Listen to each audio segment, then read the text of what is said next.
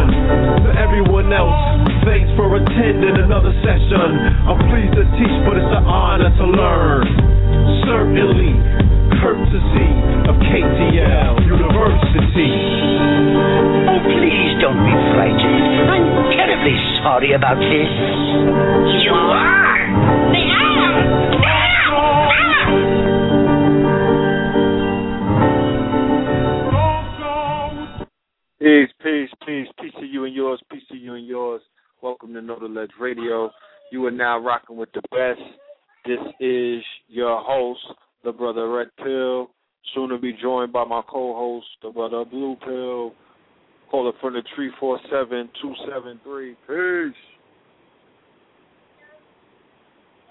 Yeah. Peace, peace, peace, bro. Make sure that the train is done. All right now. Okay then. What's going on with you? Nothing. I'm still. Um, I'm actually in transit. Okay. All right then. Uh, how far away would would you say you are from where you, uh, your destination? What is your ETA? About ten minutes. Okay, that's what's up. All right, can you talk, or do you want to put your phone on mute? Um, yeah, I could talk. You know, I I don't want no background noise to filter in. I'm still getting calls from last Tuesday's show. indeed, indeed, indeed. But yeah, I'm I'm for the most part I'm good to go. You know what I'm saying? Okay. Just good with you, it's good with me. All right. I mean, you sound good. I don't hear no no a lot of background noise. You know what I'm saying? I don't hear no distractions. Right. So, you know, you good money. If I do hear something, I will tell you. Or you know, if it gets real bad, I'll just have to put you on mute. No disrespect. Yeah. Yeah. But um, boy, oh boy, oh boy, you know how Yeah, things man. change in a few days, man. This this is an interesting world that we live in. You know, that's why we always that's an understatement. Yeah. yeah, Yeah, that's that's why we we always talk to the family and and and, and salute them. Try to leave them with some energy, some love and light at the end of every show, because you never know what three or four days, you know, what can happen in three or four days in in this world, especially in these days and times of the quickening. You know, so many things happen in so short amount of time. So Right. first and foremost, before we even begin, I want to say love and light to the family of our young brother, young lion, young Malcolm X. Okay. Um, I want to send love and light to his spirit, and to his soul. I want to send love and light to Lena Horne. Know, I mean, I'm not a hundred percent sure about this. Let me, let me make a double check. But yeah, you know, so um, you want to talk about that real, real, real quickly? You know what I mean? You want to just give the family a rundown, or do you want to wait till you get home? I I'm mean, gonna- get I'm gonna get off. I'm gonna get off. You know, my mode of transportation just so I can speak about this. I don't want to, uh, you know, let it linger any longer. I want to do the brother his just service. You know what I'm saying? Because he's waited long enough, Indeed, indeed. and and and you know, for the family, I um, I personally knew the brother. You know what I'm saying? We call him Brother Shabazz. I was in Mhm. a situation that transpired a few years ago. Uh and I ended up I was kidnapped, you know what I'm saying, by the um kidnapped by, by by them boys. by the municipality. Yeah, I was kidnapped. You know what I'm saying? And they said that I had something pending out in Westchester from many years ago. So they sent me there to Westchester to Valhalla in particular. And the day that I got um kidnapped, it was February twenty first. Now, normally I treat that like a holiday. Okay, of course that's the day in commemoration of the passing of our noble elder Malcolm X. Yes. Okay, Malik El Spaz.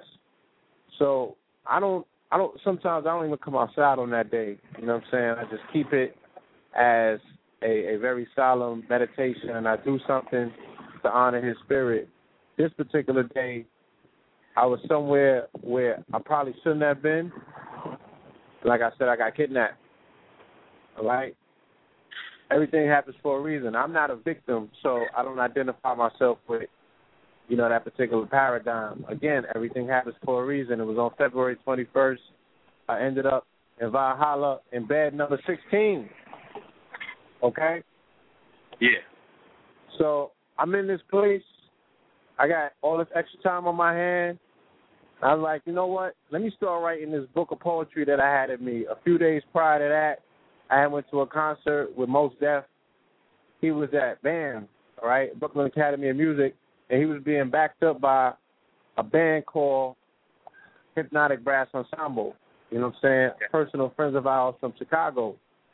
You know, they brought the horns out, and I finally saw how poetry could be laid to live instrumentation, particularly live instruments. You know, that, that act as as as um as hip hop music. So I was excited. I had the time on my hands, so I started writing what will become known as the Blue Pill. Right? It started out as a book called the Blue Pill. Right? Family, I'm a little dyslexic. I thought the blue pill was the red pill. So that's why I named it the blue pill. But nonetheless, like I said, everything happens for a reason. Okay? So the blue pill, I started writing that. I was in a rally house, like it was all bloods in there, right? But I had been through the Rikers Island era of bloods and everything, so I know the difference. These niggas was just rabble rousers. They was just making a lot of noise. You feel me? And we was in Westchester, goddamn it. So I'm not bound to respect that. You know, no disrespect to my Westchestians. What's just the end? Uh, yeah, but you know, so it was a lot of fronting going on in in that particular unit, and just dudes was just being loud for no reason. And it was one dude that was the loudest dude in the unit. You know what I'm saying? And I'm just looking at this dude, and I'm like, he's definitely not built like that to be making that much noise. So I kept it moving, and I was politicking, you know, with, with the people around me that I could vibrate to, and they was listening to the poetry, and they was blown away, and they was telling me to pursue that and this, that, and the other. So we building one day, and one of the brothers is getting off his chest about what he don't like. You know, like that's the shit that I don't like. So he's like, and this nigga in particular right here, and he signaled my, man out. And I was like, what's going on with him? He's like, he ain't got no business on this gangbang shit. Like, you know who his grandfather is? And I was like, I don't. And like that very second, everything clicked. The whole meaning and purpose for being there. I was like, hold on, Shabazz, Westchester. I remember the the Betty Shabazz incident. Then I, I I looked at the face and everything, and I was like, oh, this is say it ain't so. And it was mm-hmm. like, yeah, that's Malcolm X's grandson right there, acting a fool. You know what I'm saying? On his blood shit. So I let like a day pass and I waited till all of his homies was gone, you know what I'm saying, because I know how that get. And I pulled him aside. And that conversation culminated into a two hour like revival session. You feel me? Where I was Mhm. almost with goosebumps shaking, trying to explain to this brother the purpose and the shoulders that he stands on. And I was explaining to him the irony that he would be affiliated with a street organization that was created in, in, in the ashes and the flames of what happened to his grandfather. You know what I'm saying? And I'm like, brother, you are a leader. You're not a follower. You're bigger than this. You know what I'm saying? Mm-hmm. I'm like, rise up out of this shit here. So I had a chance to explain to him certain things that I had known in regards to the information. I introduced him to more science at that time. I told him about the conscious community. You know what I'm saying? That there was people out there his age that was on the information and moving on the vibration. You know, and he had expressed to me that he just knew of no outlets prior to this. You know what I'm saying? The only people that would embrace him was street organizations. They welcomed him with open arms and brought him in and gave him that sense of belonging. They gave him a title, so he felt, you know what I'm saying, that he was not only accepted but in a position of power. And he told me that his life had been one in which he hadn't had that feeling because he wasn't used to the family nurturing aspect of things. You know what I'm saying? His mother, who was four years old, was front row. She witnessed her father get assassinated, shotgun blast to the chest. She was never the same. The family was never the same. So he was raised in an environment where he was sheltered. He was sheltered. She told him Malcolm X was his father, okay, when his father, I believe, was a French Algerian or something to that particular nature. All right. So he didn't he didn't have that particular structure. He was always moving. His mother was uh dealing with substance abuse problems, from what I understand. So it was a very unstable home. He was venturing off, doing things on his own. You know, he had fell into a realm where, you know, he started getting in trouble. Just all kind of things was transpiring. And what he didn't have hold on.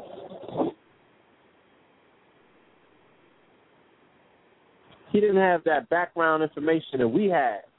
You know what I'm saying? Yeah. We heard Malcolm's story, we get fortified. Even if you spent any time in a can and you you read Malcolm's story, you straightened up. That shit was inspiring. You know what I'm saying? Like you left the child shit alone when you was introduced to this man's legacy and his story. You know what I'm saying? You lived your life through it. Ironically enough, in '92, you know the movie came out. Everybody was wearing the hats, the jackets. You know, you had X on on on on on the cups and shit like that. And this is the problem with idol worship. You feel me? People get into that whole aspect of I'm gonna idolize this man and his story, but he has living progeny that needs your help, and people would turn their nose at him. Mm-hmm. Told him about all the people, the black elites and people from Hollywood and everything. You know, they would holler at him and promise him empty promises. I'm gonna do this for you. I'm gonna do that. I'm gonna make this right. I'm gonna make that right. Nobody ever following Mhm. through. You know what I'm saying? Nobody ever being a man or a woman of their word. He was just utilized as a prop. So he also explained to me that throughout the duration of his life, as soon as he was able to become cognizant of what surveillance was and, you know, the fact that somebody's following you and you don't feel right about certain things, he said he was always under surveillance. He said that he would be in his apartment, which is like 15 or 16 floors up, all right? Because he was living in the projects on um the joints was like right near 59th Street, okay?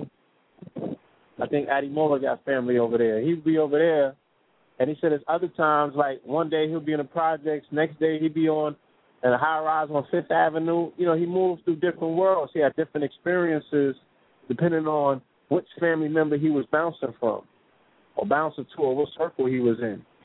But he said that he would be getting phone calls from people, you know, with weird accents and stuff, and they'll be telling him what's he doing in that very moment, what he got on, where he's at, what he's doing, like on some Truman Show type shit. And he was like, you know, people wasn't only just surveillancing him, they were making it known that look, we know who you are, we know where you at, we know what you're doing. You know what I'm saying? You're not hard to get to. So, but he didn't have the context of which to put that in. He said until he got up north, until he was sentenced for what he said was he was framed for the the murder of his uh his grandmother. He said he didn't do that. This is what he told me. You know what I'm saying? This is what he looked me in my eye. This is what he told me. He said that was in his work. Okay? And he said there's a whole situation surrounding that. He didn't get into details, and I wasn't prying. But he said when he went up north and the old timers got a hold of him, he said that was the first and only time at that point that he was exposed to the depth and the gravity of who his grandfather was and the contributions that he made, which indirectly will make him the victim that it did. So he explained he had a very rough time up north dealing with them police. And anybody that's been up north, they know. They know the nature of them Klansmen up north. and ain't nothing pretty. You know what I'm saying? So, you know, he he he had a very rough time dealing with the harassment at the hands of of you know these policy enforcers. They were behind the bars and the ones that weren't. You know, every little town that he would move to, he would get harassed. He would get you know brought up on charges for for ridiculousness. He was in there when I was there for a violation, uh, a probation violation. He showed up a few minutes late on his first report, his first visit, and got violated. Mm. You know what I'm saying? So, brother had a rough life. You know, he was on psychotropic drugs as well. They put him on medication. You know what I'm saying? So he was always looking. He was always looking to belong. He was always looking for a home. You know what I'm saying? He was always looking for that level of acceptance. He was a brother that was just wandering, kind of lost in this world. What I had noticed is that after that conversation, and I had left, and I told him that I was going to stay in contact and what have you, but I had wrote his information on the back of the the original copy that I had for the book that I call the Blue Pill, of which I don't have it in my possession. Mos Def has it. So I used to always tell Mos Def, I'm like, yo, you need to get that, homie. You know what I'm saying? Because I told him that I would make that particular connection. And um I can't remember if I, if he told me that he had contacted him or something of that nature because he had the phone number. It was in the book.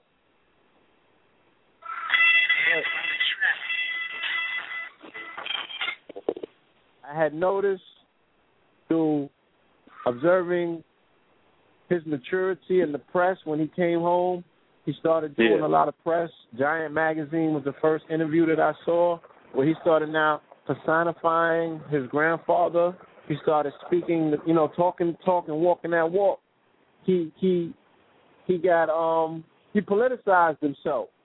He got involved with particular movements. I didn't see the flags anymore. You know what I'm saying? I don't know whether he was moving on that frequency of vibration, but what I know about him and what was told to me about him at that point was he was politicizing, you know, his life. He was he was involving himself with movements, even down to the the purpose why he may have been in Mexico. I read on his blog that he said a friend of his was a um a labor organizer out here in California. Okay, he was making moves to get the black and the brown thing together because of serious division out here dealing with that. And his brother was on the front line getting people's jobs. When people come home from um, you know, from jail, integrating them into the workforce and showing them the tricks of the trade. Same thing that you was talking about in terms of construction. You know what I'm saying? And they deported that brother and that left a void in what it was they was putting together. So I don't know if he was down there dealing with that. You know what I'm saying? I don't know why he was in Mexico, you know, when he met his demise. There but was him, like Lauryn Hill, you know, they released these letters where they were very clear in informing the family, look, we're under attack. We might need some help. There's things going Yeah. on. It's outside of our control. You know, he was very vocal because the the the the, world he he was brought to the world's attention when they said that he was missing because he was supposed to take a trip to Iran to attend a film festival, and instead he said he was apprehended. Again, he was kidnapped by the policy enforcers, and he was being harassed and everything. You know, I'm not gonna sit here and start pointing fingers and be like, "Yo, nobody came to his help, and y'all let him die." I'm not gonna do that. You know, I would just take this opportunity again to explain to people, fuck giving people flowers when they're dead. Okay, especially people that have been signaled out for a particular level of dislike by your enemy because they know what time it is. You know what I'm saying? this what I'm saying. Stop That or moving away from people because they start turning shit up. When this is what you wanted from the from the giddy up. But when people Exactly. turn shit up, then people start running away. Exactly. and I said this. Malcolm X grandson, his kin, right? The seed, the black messiah, the one that they fear the most, had more potential that anybody that's coming out of the conscious community overseas and in all kind of political communities. Why? Because he was the kinfolk of Malcolm X. Okay? They don't know people with fancy comedic names. They they can't relate to, you know, Fatah Hermes to Hootie Rock. I'm not making no shots at nobody. I'm just saying. You may be big on your block, but they don't know you overseas. Your name is not ringing like that. Somebody such as Malcolm X's grandson had the potential to open up doors for each and every single lecturer who is striving to get a world to stand on the world stage and get their message across because of who he was. They would sit down. He he, he had the he had the power to sit down with people with the with the with the with, with people from across the world. That's why he was able to sit down in politics with Iranians, go in other countries and whatnot and hold court because of who he was. This is about lineage, family. To uh, you know, we sometimes forget these things. This is about bloodline. This is about lineage. Your name carries weight. Okay? This was your this this brother had a lot of potential. We do not we can't fathom at this point what we lost yesterday in Tijuana, Mexico. The story that came out that they claim is that there was a dispute over the bill and there was a fight or whatever, uh, uh, uh, um, you know, a fight that ensued, and the brother got beat to death and then thrown off of the roof to his, to his untimely demise.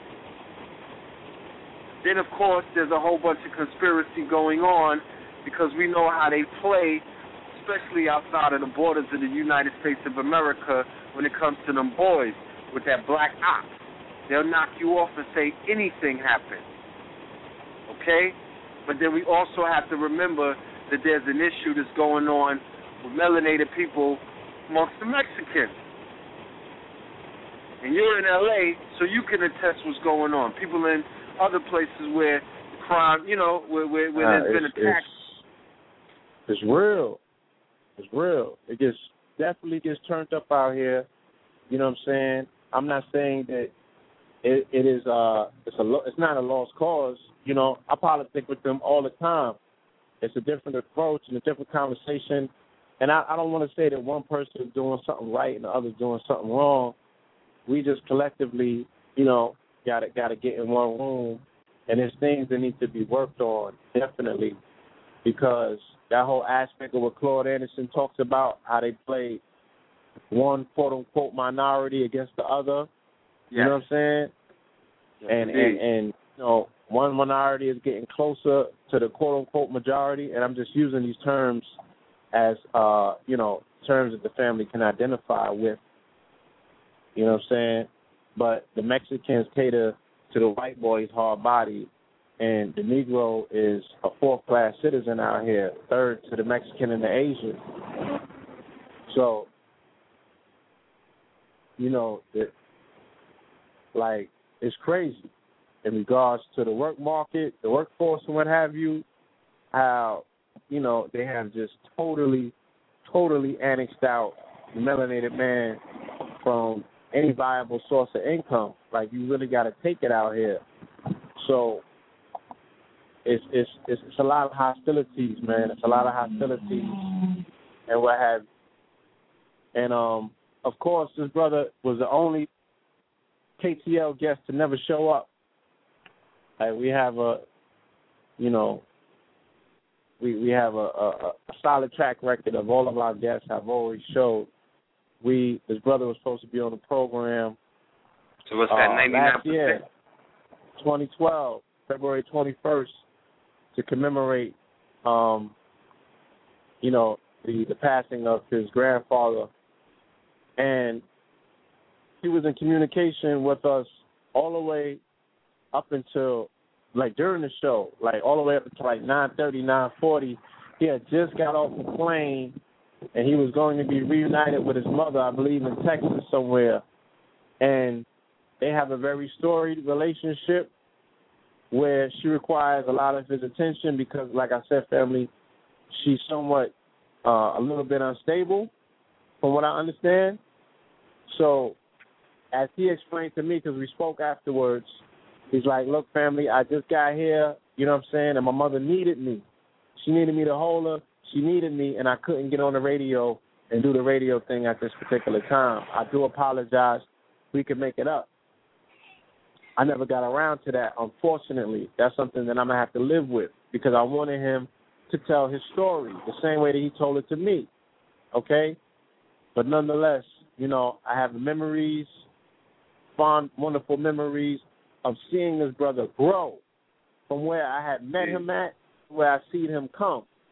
So that is what I'm gonna remember. You know what I'm saying? That's the brother that I want to hold up. And, and in my eyes, I know that he was a very peaceful, loving brother. You can definitely anyone that know him can attest to that. They know that the peace and the love was in him. You know what I'm saying? He was just put into particular circumstances where he had to be, you know, he had to harden his shell because he was in the, he was in the mix. He was in the jungle. Yeah, he was in the You know what I'm saying? And um, you know, I, I just want us in the best way possible to honor his legacy, you know what I'm saying, and know that it will be others after him that will need your help and will need your attention and will need the compassion just for you to hear their story. Because everyone has a story. You know what I'm saying? Just hear their story out when they're looking for that particular level of help. All right? There will be others. You know what I'm saying? So just Yes, remember. Yes, just remember. Okay? You got to take care of those particular seeds. You know what I'm saying? Because he definitely was of that lineage. You know what I'm saying? He was a royal, royal seed. So if you are going to heap praises and admonishment on the life and the legacy of Malcolm X, remember he was the seventh seed. He had six daughters. The seventh one was the one that was prophesied. That was the prodigal son. Malcolm X, Malcolm X was a seventh seed. He was a seventh child. Okay? So was his grandson. So this man was special in that regards. His potential. You know what I'm saying? You gotta do better, Mm. y'all. Mm. Gotta do better. Love and light. That she may rest in power. Word.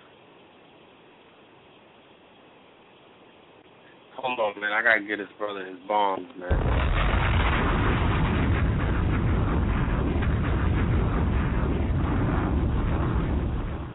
There seems to be a thread going on right now that I'm noticing. There's a lot of deaths and there's some turmoil that is taking place, you know, or rather transition that is taking place. We have the Assata thing on the table, really, really, really, really begs. You know, I haven't heard a peep out of near Nigra. Nobody. No picket signs. You know, nobody said anything. When they went ahead and made that move on Assata, they basically deemed her an enemy combatant family. You know what what it means to be labeled a terrorist in this post 9/11 world? That means drones, family. Well, that's That, that means black ops. That means drones. That means bombing of villages, innocent Yeah. people being written off as collateral damage for the sake of basically taking a terrorist Yeah. out. So the day that Yeah, they label uh, melanated conscious community icon, all right, uh, uh, uh, the, the the maybe you know the female counterpart of uh, El Malik, the day that they labeled her a terrorist, guess what? Conscious community, y'all could jump ship now. But what happened was, what had happened was, they labeled you vicariously a terrorist.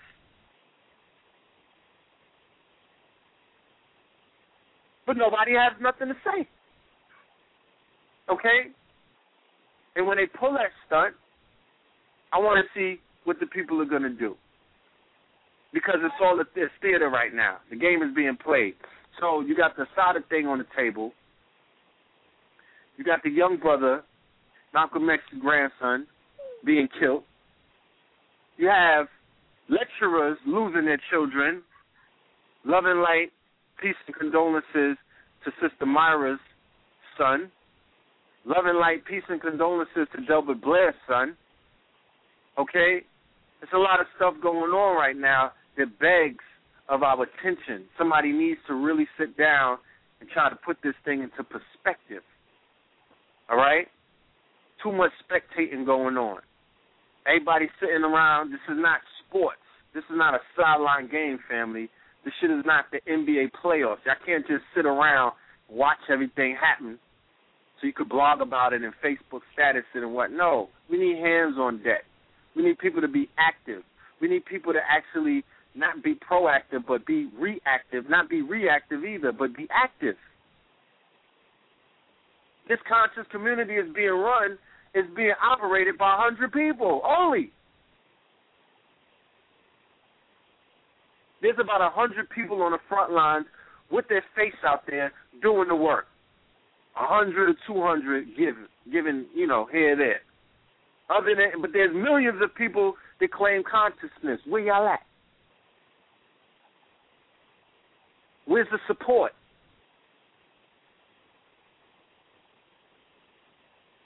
I don't get it. This shit is starting to feel like sports.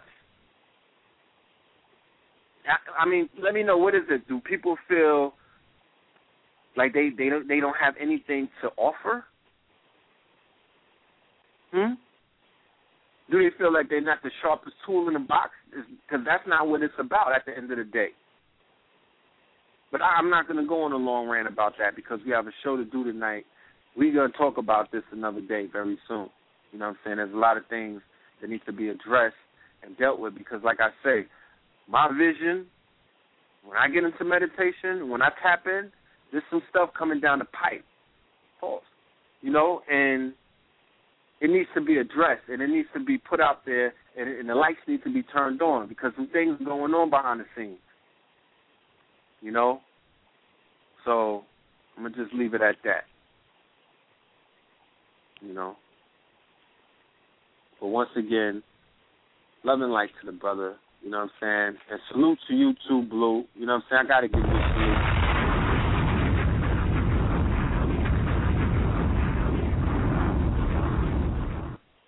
For doing what you did with the brother, for building with him and not turning your back on him. Um and shining your light on the brother. You know what I'm saying? I really wish that he did get a chance to get on the show and share with the family, you know, his story and um, you know, basically help clear his name because I'm gonna keep it one thousand with you. I wasn't feeling the brother. When you came home and told me the whole situation about the brother, I was like, so what? He killed Betty Shabazz. You know what I mean? I, I had a disposition towards him. You know why? Because I was influenced by somebody else's opinion of another man. Rather than hearing him tell me what the true story was about, I took what somebody else said. It was almost as if I got influenced by gossip because they said that he was responsible for the death of Betty Shabazz, and we were to turn our backs on him and write him off. I even heard elders years ago talking about dealing with this young man's case. Okay? So there was a lot of people Yo, who had straight. I'm gonna tell you, they wanted to wash him up. no. I know they wanted to wash him They up. I to wash him personally listened to some elders talking about taking this young man off of the planet a few, uh, I'd say about eight years ago, and they were serious elders. Okay, so you know, but nobody talked about taking out the dude that took Malcolm X's life to walk up and down the streets of Harlem Yeah, every damn day. after 44 you know, years. Yeah, But um, nobody talks you know, about that. But they they they they were very very serious about saying they wanted this man removed from the planet without hearing him out, without hearing his story, and seeing what without, his yeah, trial, without his, his trial, the was. white man's trial, the Caucasoid's trial. You know what I mean? The media told you what he did. Nobody never heard from his mouth. You know what, What I'm saying? you- family, you, we we could smell BS. We we could tell. We got this polygraph thing going on with us, especially in the conscious community. You know what I mean? People are very transparent when they on some BS. So if he was up here hummer stunting, it would have showed through the airwaves. You could have felt the frequencies. So I, I really wanted him especially to get on this platform. I've been watching some of his work and some of his videos as a result of what happened. I went ahead and started researching the brother, and yeah, he did have that spark, and he was waking up to who he truly was. He was fulfilling his potential, you know. And, and like I said, we would have never, we will ne- we will never know who this man could have truly became if this thing never happened. And things don't happen for no damn reason, family. You know what I mean? So it we just have to be very uh you know we we gotta look into this, man. We really gotta look into this. And if anybody is in contact with his aunt or his mother or any of his family members, let's send them love and light. You know what I mean? Let's send them some support financially, spiritually, and emotionally. And I believe the brother has some seeds as well. So as a community, once again, yeah, it's a yeah a community that is a million plus strong. And I'm studying crowd. I'm I'm, I'm studying crowdfunding and crowdsourcing right now. You know, as as I get into this whole crowdsourcing thing. These Caucasians are making us look so bad, so bad, so so much like so hypocritical. Because we claim that we're communities, but you go on Kickstarter, that's a community right there. You have an idea, you put it up there, you get funded by your community. That's a community. That's a functional community. That's a network that will soon become a community. I'm feeling them. I have no qualms with them. So as a community or a network that wants to be a community, we have to start taking care of our own. That brother was part of our family. So we should be able to take care of our own. The people in Boston got taken care of by the community after the bombing. Correct? People all around the world making it rain on the Boston uh, the Bostonians. So we should help this brother. Don't look for no fun from outside people who really didn't care, don't know about them, don't give a damn. You know, bandwagons because he's Malcolm. No, we don't. We don't want. We we don't need them. We have ourselves, family. We talking nationhood, nationality, and nation building. Let's begin to operate like one. And I'm not real talk. Like I'm not up here preaching and trying to tell no grown people what to do. I'm just sharing thoughts because I'm gonna go ahead and do it myself. You know. Yeah. But um, let's go ahead and continue and get this show on the road. Um, before I forget, I want to give a monumental salute, salutations, love and light to my Umi, to my mother, Annette Thomas, otherwise Yeah. known, affectionately known as Afita. I want to give a monumental salute to the mother of my son, Lakeisha Reed. Yeah. Yeah, your mama, your mama, who brought my son to this earth five years ago, and that was one of the most monumental, life-changing experiences that I've ever experienced. Yeah. Changed me forever. Yeah, and um, it it it even changed the way that I saw the womb man. You know, it, it it really did. Um, and I want to give a shout out to my queen, Yeah. Effa Nubia. She's a mother as well. She brought life to this planet. And all of the queens, all of the goddesses, all of the womans, salute and honor and praises to all of you for what you have done.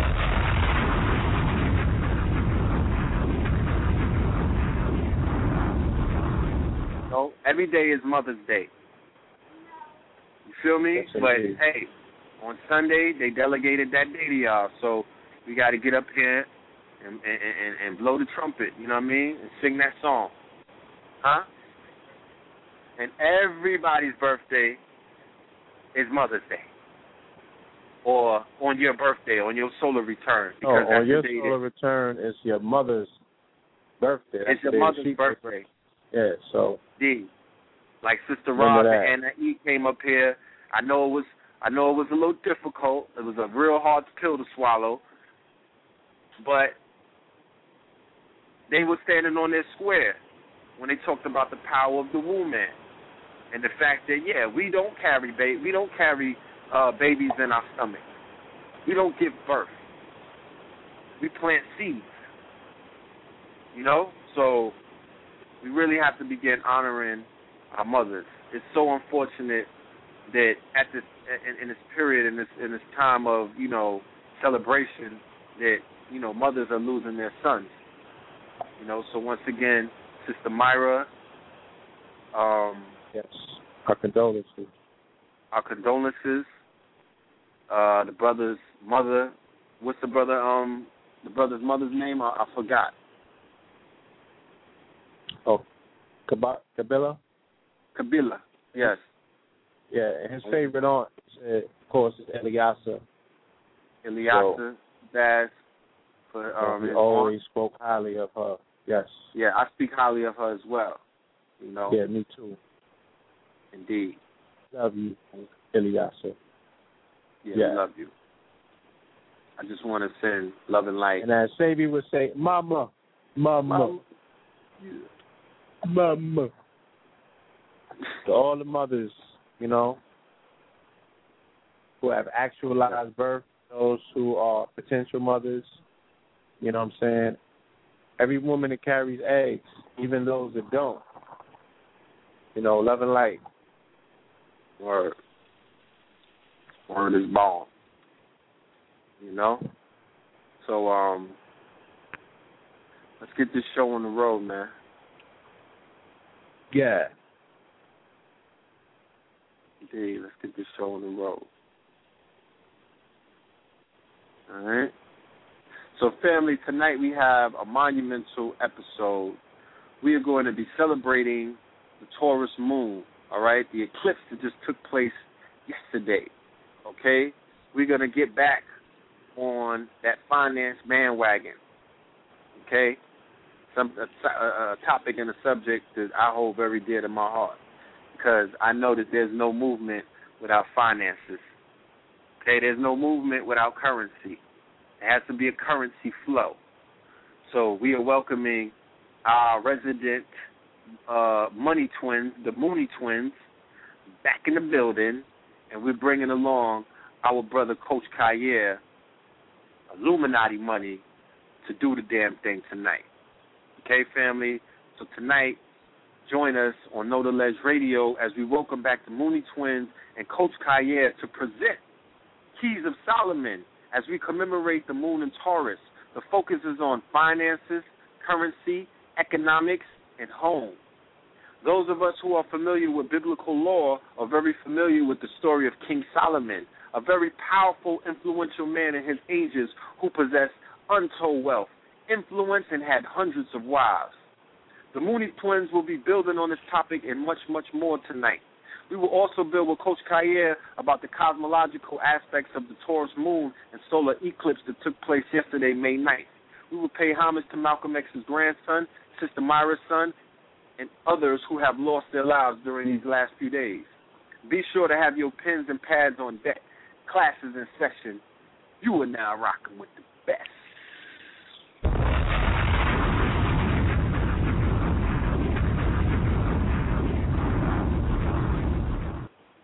Without any further ado, we want to open up the line for our brother, Coach Khayr, caller from the 336. Peace to the God. Peace to the guys. What's up, KTL family? Peace. All is well. Peace to the God. What's going on with you? You need to bomb yourself again for that whole demonstration you just did on the young Shabazz. That was that was monumental. That was worth the show right there. You're making it real hard for us to come behind that. Ah, no doubt. Um, you know, I mean, I, I'm I'm I feel bad for the brother, and I'm I'm feeling the ways for Blue too. You know what I'm saying? Because he spoke to me. He spoke very highly of this young man. You know what I mean? Throughout the years, he spoke extremely highly, and as a result, I had a lot of respect for the young man. You know what I mean? So, um, you know, you know how that is when potential is lost. But they did say that he was working on two books, two pieces of literature. So, you know, let's just hope that uh brother put it put put all of his his might behind those two books and we are blessed with the uh with those manuscripts in the near future. Really you set the show up perfectly because it's all about money. Like everybody's always talking about freedom, but they don't know the English language. The English language is something called adjectives. You know, there's an adjective in front of freedom, which is economic freedom. I mean, what do you think that? What do you think the brown and the black coming together produces? Economic freedom. Everybody's always talking about, you know, we want power. Yeah, but they keep leaving the word off of it. Like, it's so much shame to use the word money, to use the word rich, to use, you know, it's it's taboo. You know, it's taboo for um Muslims to talk about molestation that's going on in their homes and they wanting uh more than one wife, but they got molestation going on in the house, but ain't nobody talking about it. It's taboo for people to be Mm-hmm. talking about how proud I feel to be rich, how proud I feel to have extra money. You know that I get. You have to look at what is that going to produce. It's going to produce economic freedom. I don't care who it is and what you're talking about. If you're on the front lines and you're trying to get somebody a job, what is the result of job? More money. More money, more money, more money, more money. So why you know, the thing is that I want to present tonight is a common sense cure to this sickness that we have being afraid to talk about money. So like I'm popular to some and some detest me because oh well you believe in money and it's only fiat currency and this co- and this country is already bankrupt and we're being bankrolled by China. Excuse me, but shut the fuck up, okay? Just kill, you know, just just just kill all that because you're not walking into Walmart and walking out of there with an apple. You won't even walk into Walmart and get an apple and eat it and walk out without going in your pocket, giving somebody one of those worthless fiat currencies. And even I don't even rock hard, I respect Sa Neter because one thing he said once is you got all these karate keyboard gangsters. All these karate keyboard gangsters and social media talking about how the dollar is worth nothing, but they go to work for a nine to five. They pay their taxes. They even want to go spend fifty dollars or a hundred dollars on a UCC code manual so they can try to fill out some paperwork so I don't have to pay taxes. But you still want money. Oh, my straw man is worth billions. See, there's so much conflict in the words that we say when at the bottom line it is about money. And people have a sickness, man, a real sickness about being afraid to talk about money. And your oppressor wins. One of my teachers made it real simple. And I want everybody to listen to this. The less money you have, the more money evil people have. If you're so good, then you need to command money to do what you will. I love using Jay Z for an example. His shirt says on one of the pictures, "Do as thou wilt," and people say, "Oh, that's Aleister Crowley," but they don't study. Who did Aleister Crowley study up under? Paschal Beverly Randolph, the father of all magic, a brother from New Orleans. He brought the Rosicrucian order to North America. Period.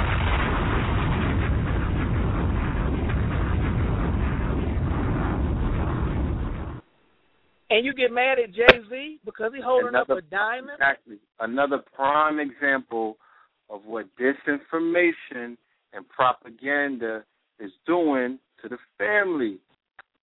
Okay? People study, that's like if somebody came out and started to, like Hitler, for instance, studied the occult. Now, all of a sudden, the occult is evil and is wrong. But who the hell, for thousands of years before Hitler, who brought occult to the table? Who was dealing with occult? who had power when they had a grasp of the occult? You did. The Moors. It's like a fight. Occult- Here we go. it's like a fight. Okay, you got two very evenly matched people fighting in the fight, or let's say one of them has the advantage in the natural fight. You know, one of them's 200 pounds, the other one's 175 pounds. So you saying, oh well, he, you know, he's two inches taller, and he outweighs me by 25 pounds. You know, um, the the bigger guy should win. And so somebody says, I'm to throw some nunchucks, so I'm to throw a baseball bat in here in the in in the ring. So the bigger guy says, I'm not to pick it up because I'm already winning. I'm, I already should win. So the little guy picks it up, and not only does he even Steven the fight up, he demolishes his opponent. Boom, boom, boom, boom. That example with Hitler is perfect because Hitler didn't perfect the occult. He didn't even introduce it. He just picked it up for his fight. He picked it up for his purpose. And that's my thing is this whole money thing and the way we claim we love rituals, we're missing a huge component. We're missing a huge component. We go to our ancestors with candles, with crystals, with water, with cigar smoke.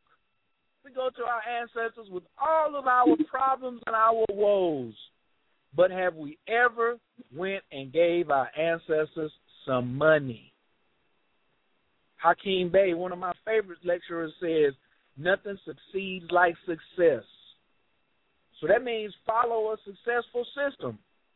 The United States and the brown people over here, from the civil rights movement of the 60s up till today, May the 10th, 2013, do not honor their ancestors with any monetary proceeds, nor do we print one dollar for them.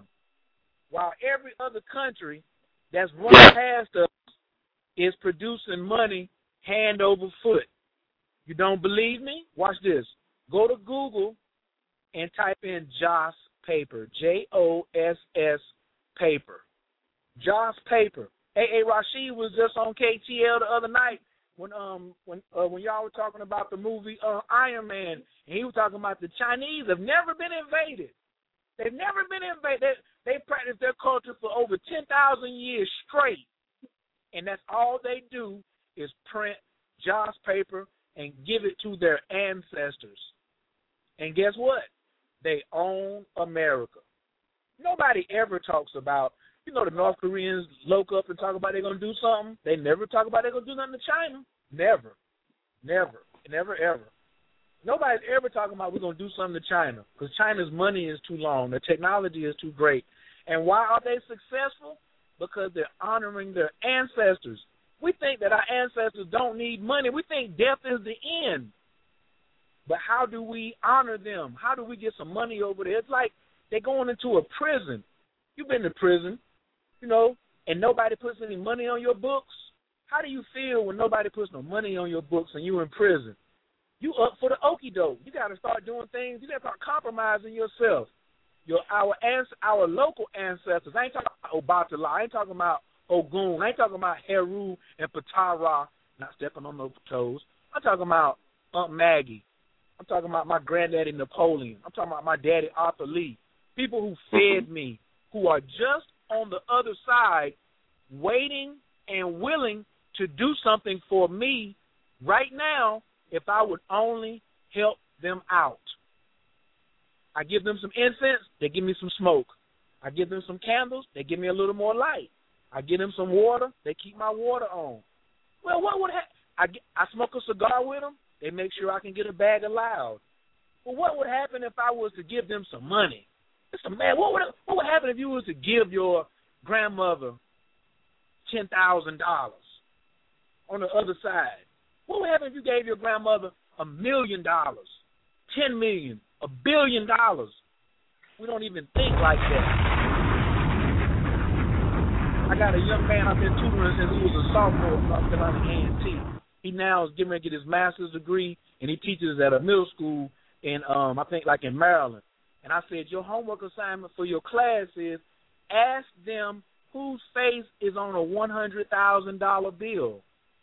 I want to just put in the chat room in KTL. Who knows whose face is on a hundred thousand dollar bill? See, nothing is real until you realize it, and we still stuck on bands to make you dance or stacks. We still thinking about a thousand dollars. We might not even know how many people actually know whose face on a thousand dollar bill, much less a hundred thousand dollar bill. So what you think about is as far as you can expand. I'm asking people to open up and expand your mindset. These people who spend ten thousand dollars a month. I talked to a young lady. I, I I met a woman the other day, yo. I told her, I said, yeah, I said I need ten, thirty, fifty grand a month just to support what I need to live and what I need to do and circulate that kind of cash. She said, that's no money. Now at this time, I'm thinking she just talking big talk because I'm talking like, yo, that's where I want to be. And so she, we started talking, and maybe like 20 minutes later, she said, I just left a position where I was making one hundred and thirty thousand dollars a month for the last seven years, and that's no money. It's a sister, a sister now, not even sixty years old. She was making a hundred and thirty grand a month. She said, "I need thirty-five million. Where and she has a plan to move on it, but she can already see it first, and she's honoring her ancestors. It's just a slight difference. It's not a large difference. It's very slight.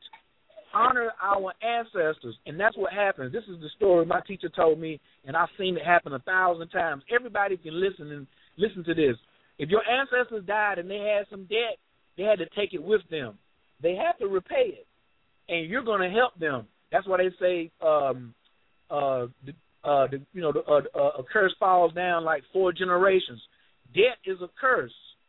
Look in, look in, um, look in the Circle Seven Quran up under gratitude, and look and look at that chapter. But this, this, um, let's say you got nine hundred dollars and you want to buy a camera. You know, you've been saving your money, saving your money, and the camera costs you twelve hundred dollars. And you know you got a five hundred dollar check coming on Monday, and it's Friday. You got nine hundred. Here come five hundred. I'm gonna need twelve. I'm gonna have three hundred left over. Well, that Sunday morning, on the way to wherever you're going, and you're going to the store just to get some bread or a newspaper, your transmission on your car goes out, and you have to pay a thousand dollars to get your transmission fixed, or you can't go to work, and you will lose your job. And now you can't have that camera. That was your ancestors taking it from you. Like when you drop some water. When you drop some water, remember in, in, in Django when um Django came out behind the door and Kerry Washington spilled the water and and, and we talk about she had an orgasm. That was the ancestors calling that water out of her hand. When you get ready to eat some food and and it falls, all the women know if they drop some food on their breast, they say what? I'm feeding my tatas. Every woman says that. Oh, I dropped some. Oh, I'm, they must be hungry. They must be hungry. Your ancestors would knock some food off of your fork. They'll lock a door for you, and you'll say, "How'd that door get locked? I know I left the iron on. How'd the iron get turned off?" It's the same way. They're going to take that money from you because they need it because they have to eat. They have to eat on the other side, and some people die and don't know they're dead. They wake up and they don't know that they're dead until they try to eat something. That's why it's important to put food every day. Take a portion of your food that you eat and put it in a small offering on their on their for them on the altar. But put some money on there. I'd rather give them some money and then let them bless me back. I gave it. I gave it to them. Here you go. Pat. Every day I'm making an offering. Every day I'm making an offering. I'm down here in Cashville, Tennessee, Nashville, and I'm seeing what Cornelius Vanderbilt built. Don't get mad at the Illuminati because they play in the game. They took the tool, they made and and, and they're making an offering to their ancestors. You could invoke Cornelius Vanderbilt if you wanted to. You could invoke Mansa Musa if you wanted to, because they're invoking your ancestors because your ancestors say, "I need help." You need help down here, but you're not giving up no money. And it's been kept from us. I don't want nobody to feel bad because if you didn't know, you can't grow. But now you know. It's called Joss paper. You can go on the internet and get it. You can go on um you can go on eBay and look for it all over. But me, I've been dealing with it for two years and that is what's got me where I'm at, man. I mean like opportunities, all of a sudden money, book deals, speaking appointments, all kinds of stuff is coming at me due to a sequence of events. I started out giving my ancestors ten thousand dollars every day, ten thousand dollars every day. Then all of a sudden, I found some hundred million dollar bills. I started giving them a hundred million dollars, hundred million dollars, hundred million dollars. Then I found some billion dollar bills. Started giving them billion dollar bills, billion dollar bills. Next thing you know, I'm in Atlanta. Two bedroom, one bath, fat fat ass yard. I'm chilling. I'm like, what? All my bills is caught up, all my utilities, everything. I'm just burning this. I'm, I'm just taking care of my ancestors and being happy and being grateful.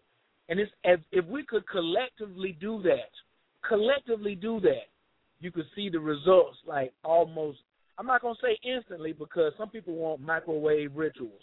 There are no microwave microwave rituals. You must do the ritual until it works. You can't just come in there and be like, "Well, I'm in trouble now. Let me go ahead and uh, let me go offer some money. Let me go burn some money." It doesn't work like that. You have to do it from an earnest standpoint, not from a standpoint of desperation. That's an, a lot of people are not studying when they want to get into these magical affairs, and they do them out of desperation. And when you operate and do anything out of desperation, you get your ass whooped. You go into a fight and you fighting out of desperation or emotions, you get peeled. So this whole situation, we must be calculative. We must be calculative. We must say, here's my set point of time. I'm going to take this meal out and put a piece of this meal, two spoonfuls. I got rice on my plate, broccoli on my plate, biscuits on my plate, and some fish. Just cut a piece of fish off. Take a damn spoonful of rice. Take a piece of the biscuit on there. You that greedy? And when you notice that you don't do that and you are that greedy, you notice that your funds are the same way. Same way I keep three or four dollars in my pocket for homeless, or I don't know whether they're homeless or not. I know that an angelic being can take the form of anybody just to test my character. And our character is being tested every day. So when I look at Will Smith and I look at Jay Z and Beyonce, y'all can say whatever the hell you want to say about them. The laws of the universe wouldn't allow them to get that kind of wealth without them having some type of spiritual fortitude and spiritual practice. It's it's, it's against the law for you to be wealthy and not be practicing some type of uh, some type of spiritual work. Period. So if you broke and you think that you really high and spiritual, then you're missing something. And this could be a small component. This could be just a small component. Be like, yo, let me put some money on their books. Because what if your what if you were the ancestor on the other side, Blue Pill, and nobody, none of your none of your children or your grandchildren or nobody was sending you nothing, and you died and you had like fifty grand worth of debt, and then all of a sudden you got to the other side and you were met by a jinn, and this jinn was like, "Yo, I'll front you a million right now. Go ahead, get on your feet." But the interest is like you owe me a billion. So now you died with fifty grand. He gave you a million. You know, you did whatever you had to do, but then he came and asked for a billion dollars back. But you can't go to the police on the other side. You gotta look back for your help. So here you've been ten years, thirty years, a hundred years, and none of your ancestors have reached out and helped you. And then all of a sudden your great grandson or your great granddaughter, all of a sudden she find out about this ancestor money and she sends you about five billion dollars one day. Blue pill, what would you do for your for that ancestor that helped you? What would you do? I will honor that ancestor continuously. You would bust your ass. You'd be like, wait a minute, who's that put some money on my books? mm-hmm. What you need? What you need? You need something? Who's fucking with you? No, no, they ain't. What you need a break? You need to get that job? Let me make sure your competition run out of gas that day and make sure you get to work and they don't. What you need? Yep. You need to scratch off? You, oh no, don't buy that ticket. Let somebody get in front of you and buy that losing ticket, and you get that next ticket, and you hit for five racks. I got you. Little little little intricacies that happen in your life, just like you said, the Truman Show when they was back behind the screens pulling the levers. You know, what I'm saying this is when you take control of behind the curtains on the Wizard of Oz. When you start implementing and doing things that successful people do. These are successful rituals that happen, and I ain't just talking about it. and I even made a video about it. Anybody want to see the video? Just go to ancestormoney.info because it's important to me. Move, and, and that's going to move right into the subject of this Taurus moon. The solar eclipse and this and Taurus is all about money. Taurus yes. is all about money and finances and wealth. And and the biggest wishing moon of the year is the Taurus new moon. And they strategically made sure because we could have had Brother Shabazz die and didn't hear about it for four or five weeks. But they made sure they broadcasted four or five hours before the eclipse in order for you to get distracted. In exactly. order for you to get distracted. And nobody yeah. is paying attention to I need to be just everybody think yesterday where were you at on the East Coast at eight twenty seven PM? Were you focusing on your money and making a wish or were you sending your collective energy angry at them boys at them alphabet boys? Were you angry because Malcolm X's grandson was slain, or were you focused on getting money? See, when you have a once in a year lifetime, I mean, I'm sorry, once in a year opportunity, you got to wait on your emotions, and that's what we do with it. Our and they know that your opposition. I'm not gonna call them your enemy no more, but your opposition or our opposition is saying all I got to do is distract them with this information. Because none of us have seen the body. He could be kidnapped again. They could have released the information, and boom, the whole conscious community. Because they all watching us. They listen to these shows. They seen what Ampu did when he came down the Stone Mountain. They seen what KT the Arts Degree did. They know what the Pill is doing. They know what Polite is doing. They say, oh, let me put this out here. Let me lead lead up to it with Lauryn Hill. Then let me drop Brother Shabazz, and then you will not be focused on what you need in your personal life to take advantage of this portal that just opened up just for a little bit. Just a little bit. It ain't gonna stay open. The new moon mm. stars don't stay open. It's still open today though. Ah, take that. Take that, Mister. Hold on. Uh, Hold on. Let me go here real quick to this four two four because I know that we did have a special caller. Let me see real quick. Caller from the four two four six five two. Peace. Uh, hey, peace, uh, Pill Brothers and Brother Khayr here. This is Daryl Mooney and the Mooney Twins. Hey. Peace and love and peace prosperity to the, to the family. Sure. Indeed. Now, yeah. The coach up here warming it up y'all. The coach is up here warming this thing up. You know what I mean? Oh man, I'm gonna go he's ahead and doing bring it. your. I'm gonna bring your brother in on the three. He's three two Yeah. three seven nine. No, All right, yes, call us yes, from the yes. three two three seven nine eight. Peace. What's up? What's up? Hey, hey, Coach Khayr here taking all our talk, man. Get him off the phone. Ah. Get, get, get him away from this radio.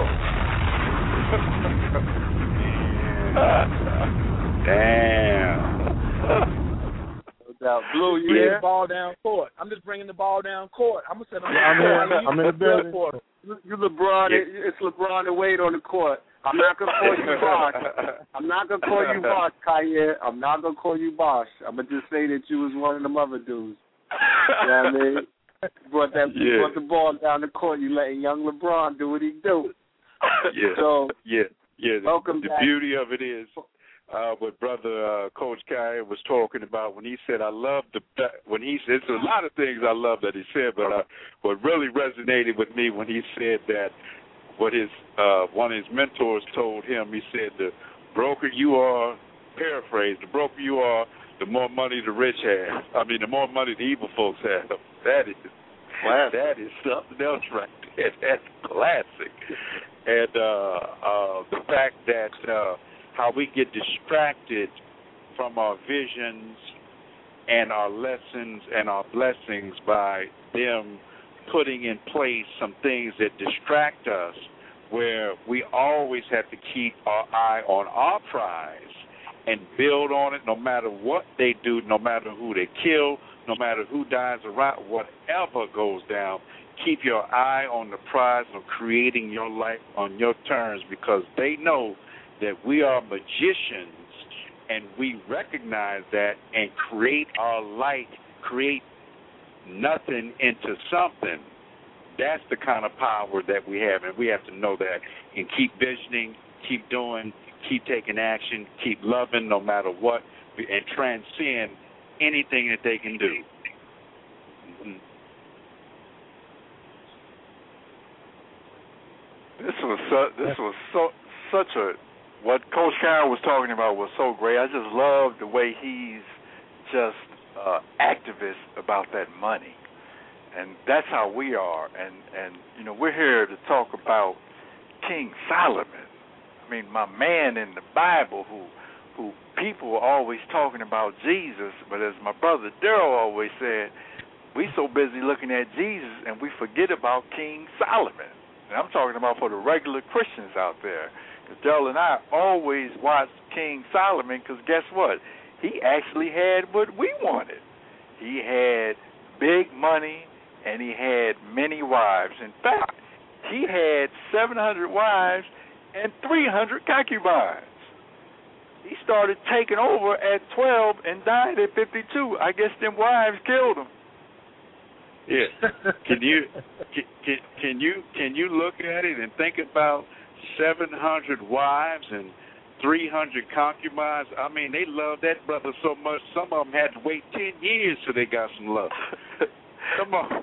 You you know that's a bad brother. You wait that long.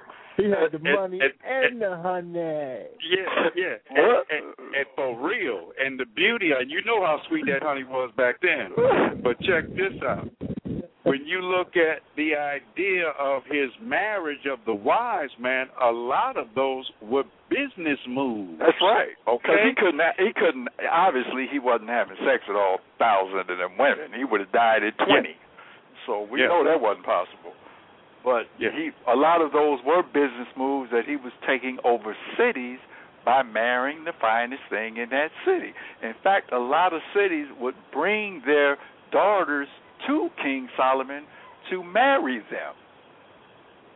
Deep brother, and he was so deep that that all the money and the riches he had, and he was about commerce and he was about trade. Trade. He was about trade. He was trading with others. That's what we're doing now with the stock market and the forex. That's what he was doing back then. And he, he was known, people would sit at his, his feet to listen to his spiritual principles, but also his social uh, uh, principles of how to deal in the world. This man was a genius. And yeah, Brother Moon, yeah, and Brother Moon, yeah, he never was afraid of money. He Yes. never was afraid of success. He never was afraid. You never find those stories of King Solomon saying, "Oh, that's too much money." He never talked about that's too much, and you never saw one of his women, not one of them saying, "There's not enough for me." And that's one of the things if we're going to relate to King Solomon money, our women must lead the charge in using their magic and saying, "There's plenty, there's Mm. plenty, there's plenty," and every one of them knew that. They all knew that, and that's one of the errors and the diseases that we suffer from now is fear of trying a new superior system. Yeah, and, and not only that, to add on, again, these women were his wealth. These weren't your average women. These wives were powerful, prosperous women in their own right, especially when the the Queen of Sheba, Queen Sheba, I mean, when she came on the scene and traveled all the way from Africa to just to behold him and see him, and then when she saw him, she was in awe. Can you imagine, brother, having 700 wives and 300 concubines, and then him, she being the one when he saw her, she was his match, and then that's when he wrote the Song of Solomon. People think that was a spiritual letter to the Creator, but that was an erotic love poem to Sheba. Okay, he uh, wrote the uh, Psalms. He wrote e- Ecclesiastes. Mm-hmm. And, and getting back to his wealth, I mean, let's talk about what he built. He built majestic palaces, gardens, roads, and government buildings. Accom- he, he accumulated thousands of horses and chariots. And why why I mention mention chariots and horses? Because when we look at today, you know, we always talking about the brothers is bling blinging with their cars and their spinners. Well, what you think was on chariots when they had them spokes? Them was them was ancient spinners. Them was spinners. Oh, hey, hey, brother Mooney, that's crazy because I'm in Nashville right now, and if anybody types up Cornelius Vanderbilt, this whole city got Vanderbilt all over it, and we left out the Parthenon. There's a 42 foot uh, statue of Athena, and there's a dude named John Thomas. And they got a statue to this guy. We're like, why would John Thomas have a statue outside? And they have like these words. They have like integrity, wisdom, and then they got Hmm. something in a, and on one of the pillars that says traffic. I said, why would they have the word traffic up here? Because they control transportation, just like Solomon. These people use Ah. a successful technique. The Vanderbilts, the Carnegies, they looked at what Solomon was doing and they followed the system to a T. Like people call Nashville the the, the capital, the country western capital of the of, of the world. That's bullshit. This is an ancient Egyptian city. I've been here two days. It looks just like Egypt. This shit crazy. And his money Yeah. all they call it Cashville. Not Nashville, but Cashville. Wow. well, yeah. Well, we we have to have, also understand that billionaires and millionaires use the model of Solomon and his teachings in order to keep building what they build. His system of military command, his system of leadership, his system of judging. You know how we always say, "Don't judge nobody." Well, that's some bull. When we talk about King Solomon, he was the ultimate judge. The whole story about the two harlots or hoes that came and they had a child, and both of them were saying that was their child. And then Solomon said, Well, let me see whose child this is. And he asked each of them, he told them, Look, I'm going to cut this child in half, and I'm going to give you both half of that child. And one of the harlots said, uh, yes, that'll be cool with me. And then the other harlot said, uh, no, just give her the whole child. Then Solomon said with his wisdom, and then Solomon said with his divine wisdom, that's your baby. Okay? Because she was ready to give her child away long as he lived. So that's the power of So he was Solomon the and his Maury? wisdom. Huh? That was the first Maury right there. Yeah, hey, yeah. Why not? Yeah, yeah. And, and it probably was and, and with them three, and with them three hundred concubines was probably one, probably child looked just like him. So uh-huh. wh- when we look at what he asked for, remember what he asked the Creator for. He asked the Creator for wisdom, and then the Creator gave him longevity and wealth. Okay, so it, it's just a bad brother. Remember military strength. Remember leadership. Remember judgment. Remember communication skills. Remember, remember when he would build his city and he would uh, exceed his monetary. He would tax the people more money, and they would be glad to give up the money in order for him to rebuild and grow the city. That's how much they trusted in him and his contribution. Check this out. When he was 12, when he first started, when King David handed over the kingdom, this is the last affirmation King David gave him. He told him, In all that you do, that you may prosper in all that you do, and wherever you turn, you will prosper. Could you imagine you giving your 12 year old son or your 12 year old daughter that affirmation that you will prosper in all that you do and wherever you turn? That was locked in his brain from day one. And he ruled from 12 to 52 the most peaceful, prosperous time ever in the history of Jerusalem. That's what this man did. It was all for 40 years, it was nothing but peace and prosperity. Mm-hmm. Wise man, wise man, wise man, powerful, powerful King Solomon. Because we talk about this because Jesus gets all the love in the Bible and all the play, but you look at it. When Jesus, he could walk on water, right? He could he make the blind see. He could turn water into wine. But as soon as he threw the money changers out the temple, as soon as he messed with the money, that's when he had to go. Okay? That's how Real powerful that money is. And right on the money, it says, you know it's powerful. It says, in God we trust. Okay? So when people get afraid of money, mm-hmm, mm-hmm, mm-hmm, mm-hmm, mm-hmm, mm-hmm, mm-hmm. And we know that the churches is the biggest business in America billions of dollars are being processed through those churches and those temples. And believe me, if we don't get into the idea of this money and start trusting the God within us and getting into the currency of the day, because like you said, Pill, all movements, all revolutionary movements, uh, civil rights, human rights, whatever rights movement that's happening, somebody has to write a check. Why not us be the ones that write that check? And then you'll notice you may not have to have that movement if you have that money. You see, because civil rights, now we got to go into civil rights. We got to redefine this movement, and all the poor people out there need to be taught about making money. Because all these millionaires and a lot of these billionaires, they came out of poverty, man. Right. Yes, they did. A lot of them weren't born They wealthy. They came up out of poverty. The wealthy folks who are born in the wealth, most of them be crazy. Exactly. Millionaires and billionaires study the life stories and the movements of other previous millionaires and billionaires.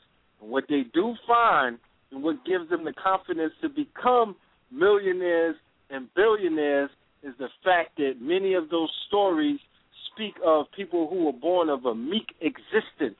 That's right. And they made it. They made it. Why is it that the majority of quote unquote tycoons and moguls always had a mama who was a factory worker or a papa who was a goddamn shoemaker or some Yep. kind of menial Yep. job? We're not talking about Yep. people being born with silver spoons. You know what I'm saying? Only a few of them get to make it.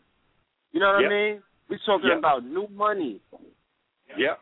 Yep. Uh, we New drove money. up. Uh, we had uh, a few years ago. My brother and had had some twin Mercedes, and we were writing for my father, uh, Judge Mooney, a show that we were doing. We were head writers, and we came up in the studio with our twin Mercedes, and he said.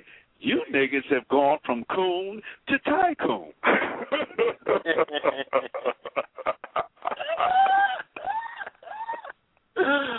oh Lord. oh Lord, Cool to tycoon. I love it.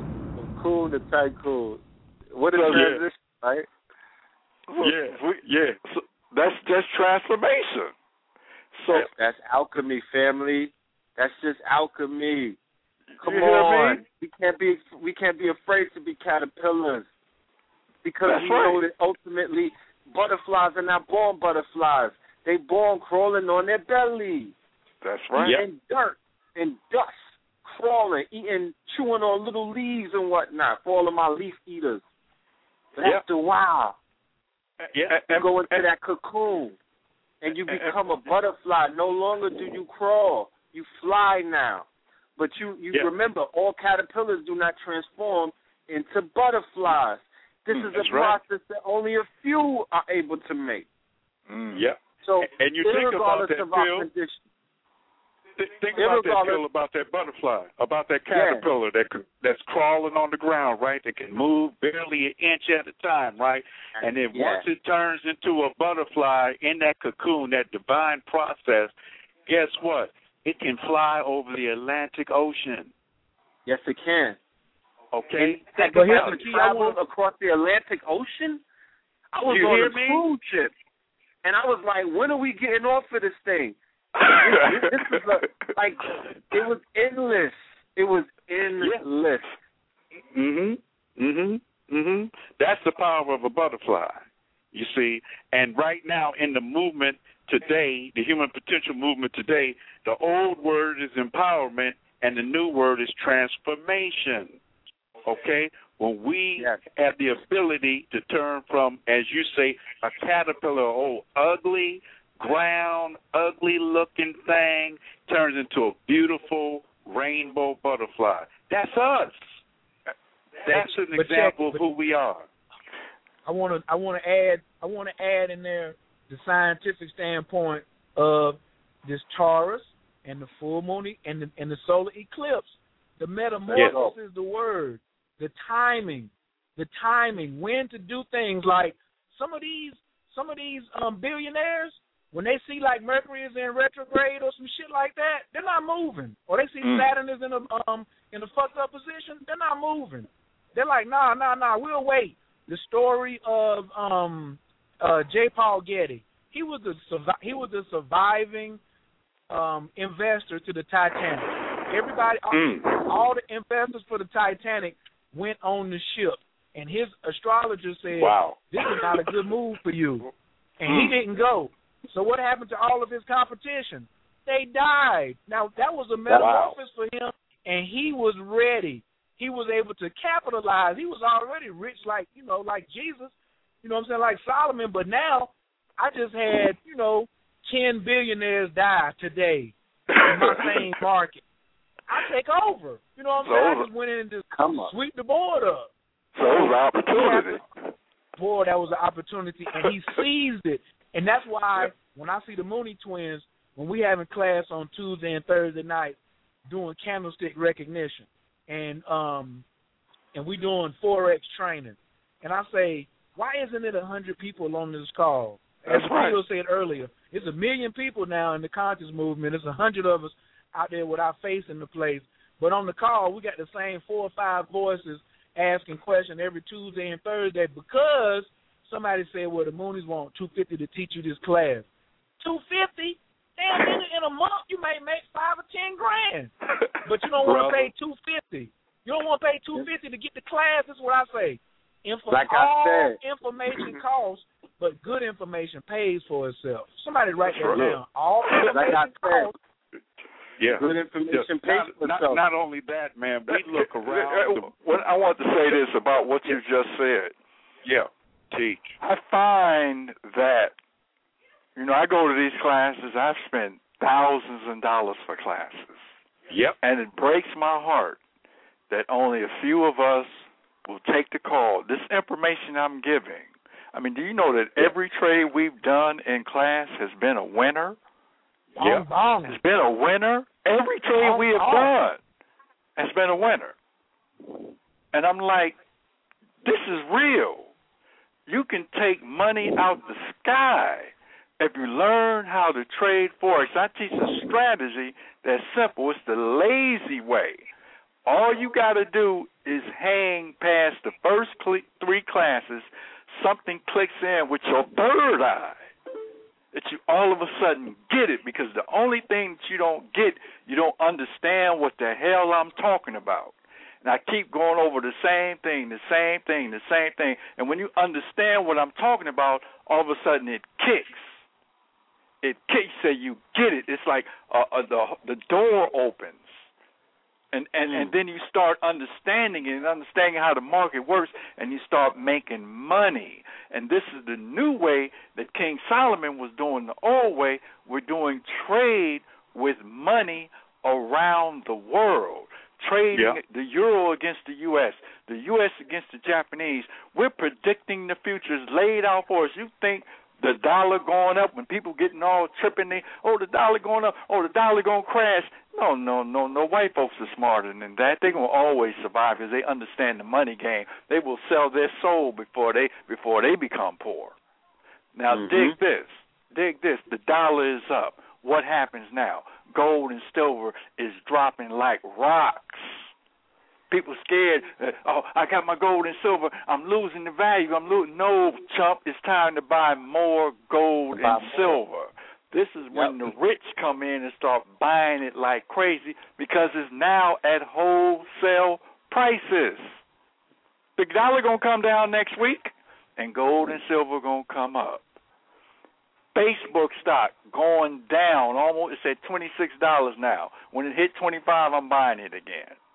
That's the game that the super rich play and you can play it too. Shares ain't for twenty twenty six dollars and four cents now. But let it drop at twenty five because that's its support level. When people understand that, then you don't care what happens. Dollar go up, dollar go down, you don't care. You making money however it go.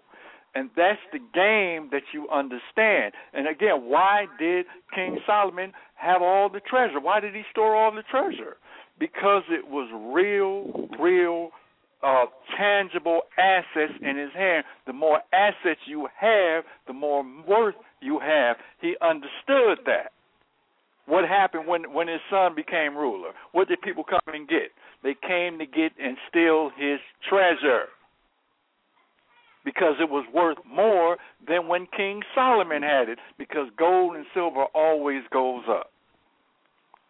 Mm. And what we as a people and the average American people are not taught in school about these things. They keep this information for the financial elite. They keep the information for the banking institutions and the financial institutions and the Federal Reserve institutions. All these elite uh, uh, people keep this knowledge to themselves, but now because of the internet and because of financial experts who are bringing out here the truth about what the Illuminati and others are doing in order to build and make money. See, they teach regular folks on college, they teach you to go to school so you can graduate to get a good job. Where the elite teach themselves get some education and get some knowledge and learn how to create passive and residual income where you have money coming in while you sleep. And learning how to trade is not difficult. If you all want to go out there and learn how to read a hieroglyphic in Kemet, damn it, a Mhm. chart is simple.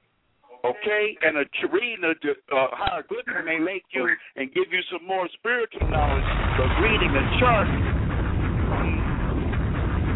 Um, reading a chart is going to make you some money. And with this information, when you talk about two hundred and fifty dollars, you're talking about you have information for the rest of your life, and you can go out there and charge people for it.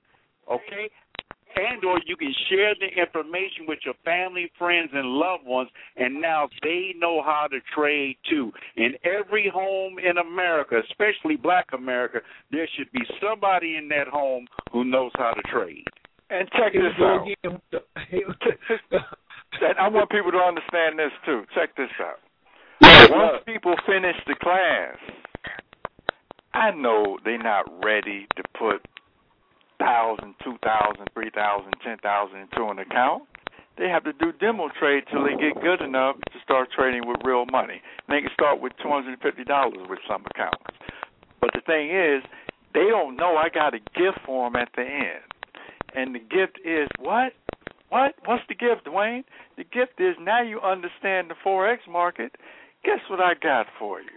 I got forex systems where your account is being traded for you by a master trader. It's called a mirror trader.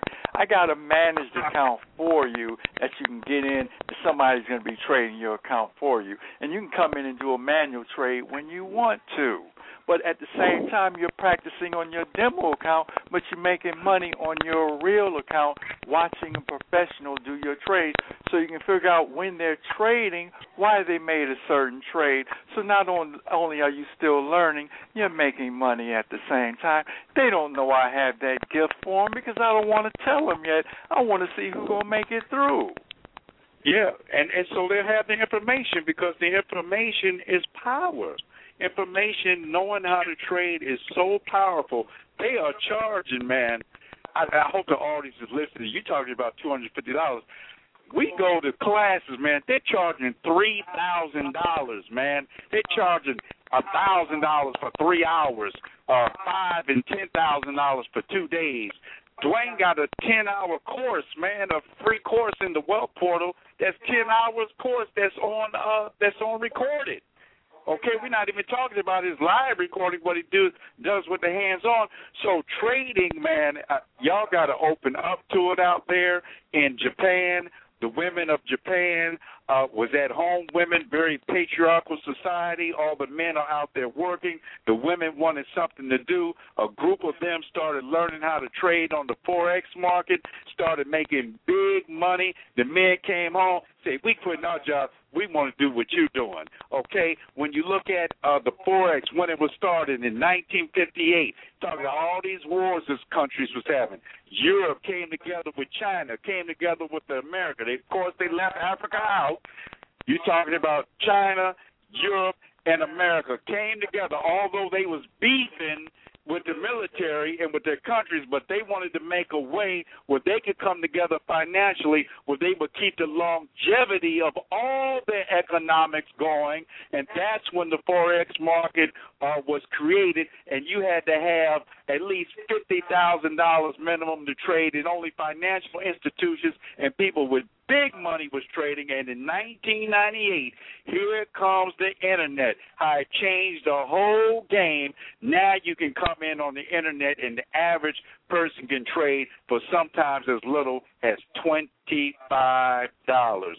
So now is the time to learn, get it, because the getting is good, and the forex, y'all, is not a condom. It ain't forex. It's forex, F O R E X, international currency. What better way to make money than off money? Yo, I gotta just piggyback right on that and say them two hustlers. Like this is for my hustlers. This show is for the hustlers. King Solomon was about circulating that bread. The forex market is about circulating. And look what he just said. Beauty of I'm gonna train you, charge you two fifty, but I don't care if you turn around and charge somebody two fifty later on. So now I may have ten people that want to give me two hundred and fifty dollars in six months. In six months we'll be in the Scorpio season. And I'll be utilizing other people's money. See, I'll be playing the clock. You know, I'll be coming to walking the ball down court because I've got a lead. And now I say, okay, I've been trading for six months. Here's what I've done. Here's what I can do. Um, I, I'm gonna take in ten people, and I'm gonna charge y'all two fifty a piece because that's what I paid.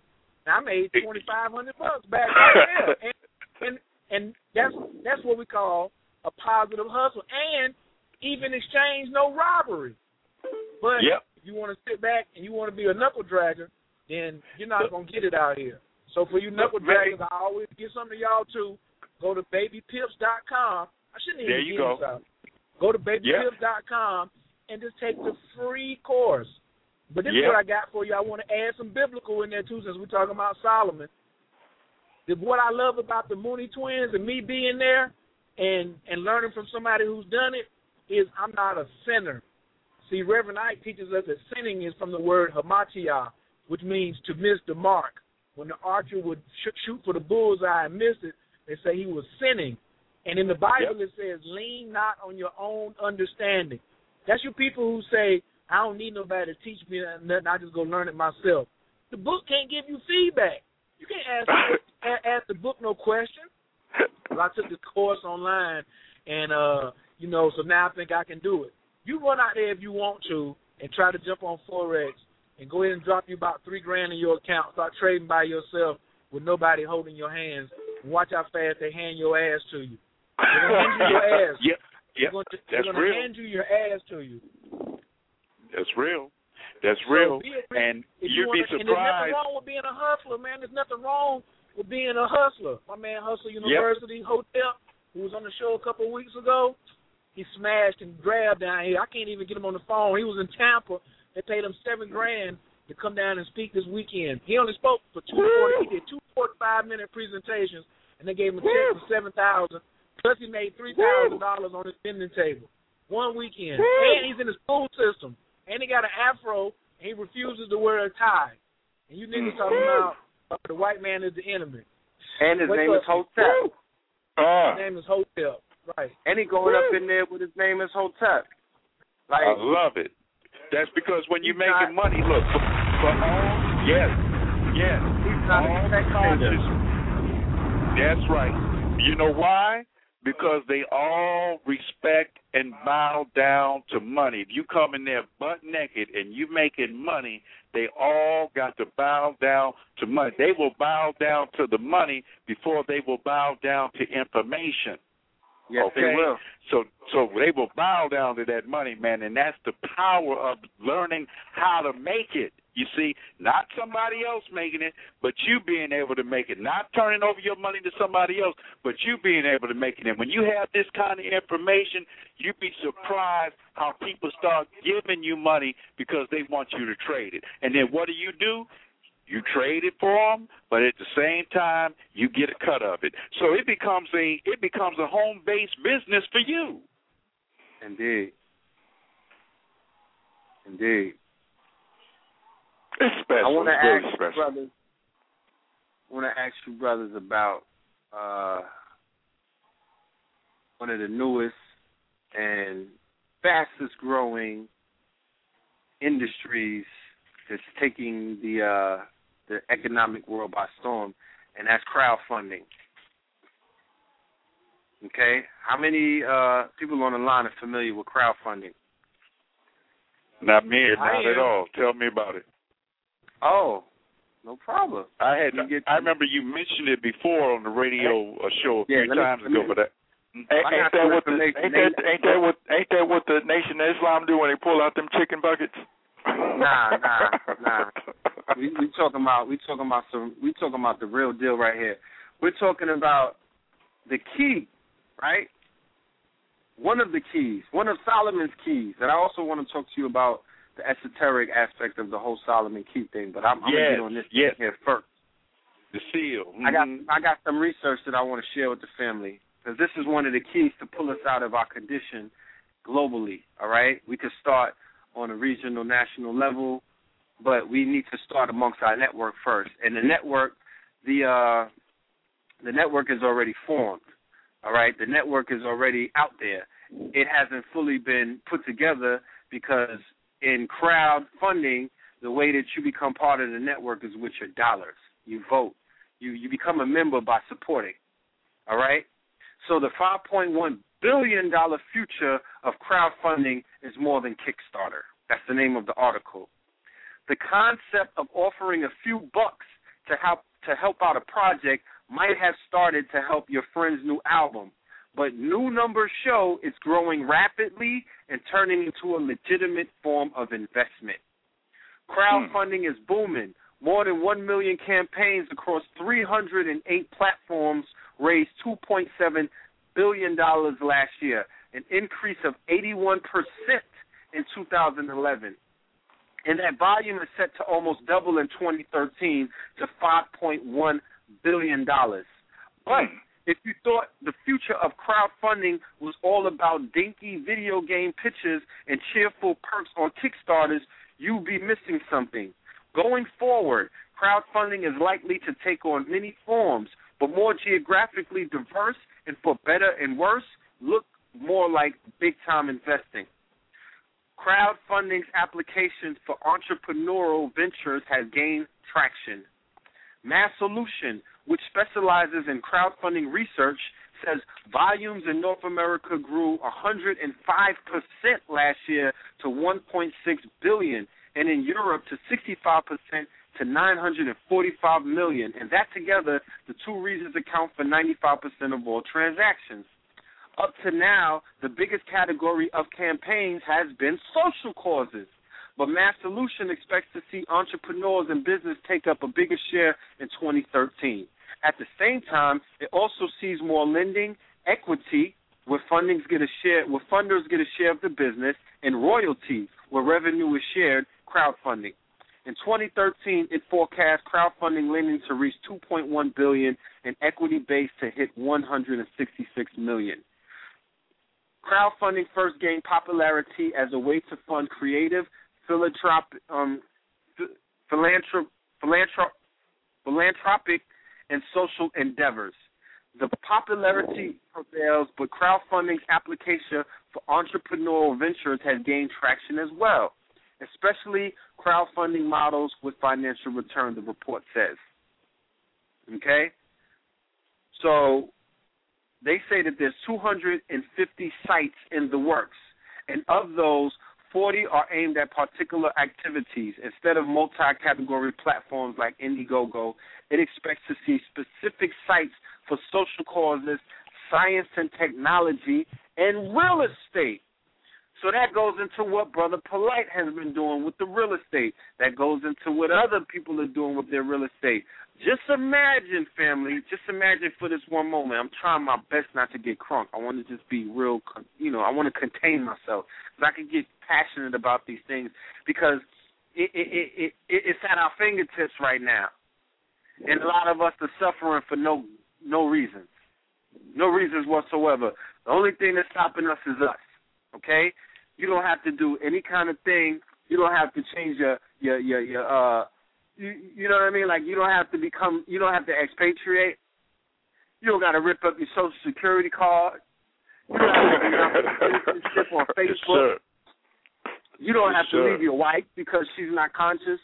You don't have to do none of these things to be a part of crowdfunding. All you have to do is agree that you're going to support somebody in their cause until you yourself become you know, an entrepreneur and you have a cause, and then the same people that you support who are now in business and now profitable, they'll turn around and they'll support your cause because it's a network. Why do white people get this and we don't? Gods So you- and goddesses, why don't we get this? So, so, so you trying to tell us that crowdfunding is a new word for a susu? Yeah.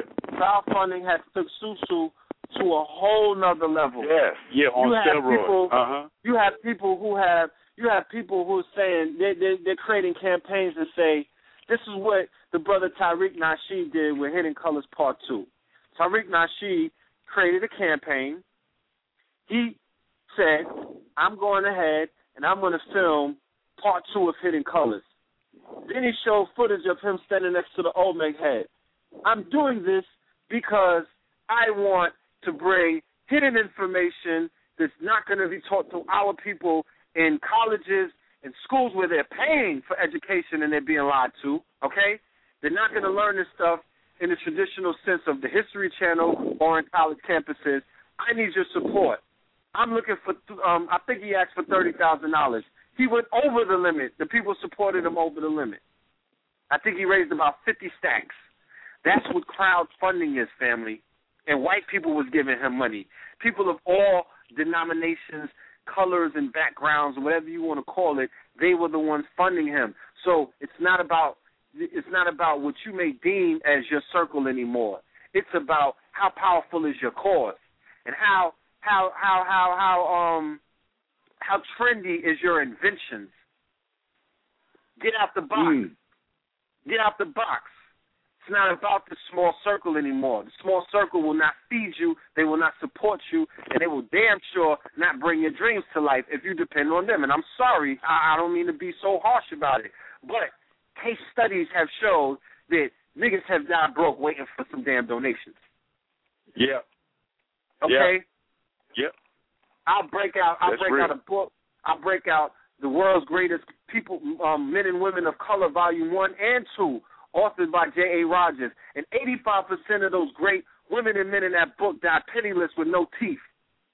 All right? They got their backs Mm. turned on them by their own people. And these are I'm talking George Washington Carver types. Yes.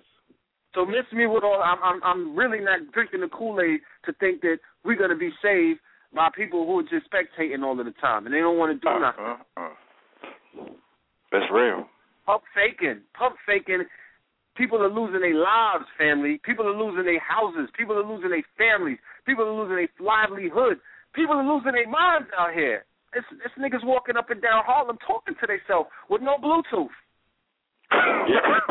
Yep. That's And they real. was very and they was very smart. They had they they were geniuses before that, but they mm-hmm. lost Yeah. it because they did not get the Yep. support that they needed. So what I'm saying is there's a saving grace that's taking place right now. The internet represents the new world order. It's a global community. Get off of the race thing. Like I said, Yep. this is a think tank. We all know that it's about our people. We all know that we're raising ourselves up, family. Believe me, I'm not bailing out. I'm not saying that it's not about us. It's all about us. You know what I'm saying? It's all about raising Yep. us up. But at the end of the day, when it comes to funding, when it comes to projects, because you because we don't go into PC Richards or Best Buy and say, who made this iPod? Was it a white man? Well, I will support that. Who made this video game? Was it an Indian? Yep. Well, they they don't give the Nagas enough. You know, they don't give the civilians any kind of uh, support. So I'm not supporting. You don't ask those questions. You go Yep. ahead and support. So, in order for the product to be created, these people had to get funding. These people had to have somebody to believe in them. And if it was a white person or Asian or somebody else who funded them, you think they turned that down?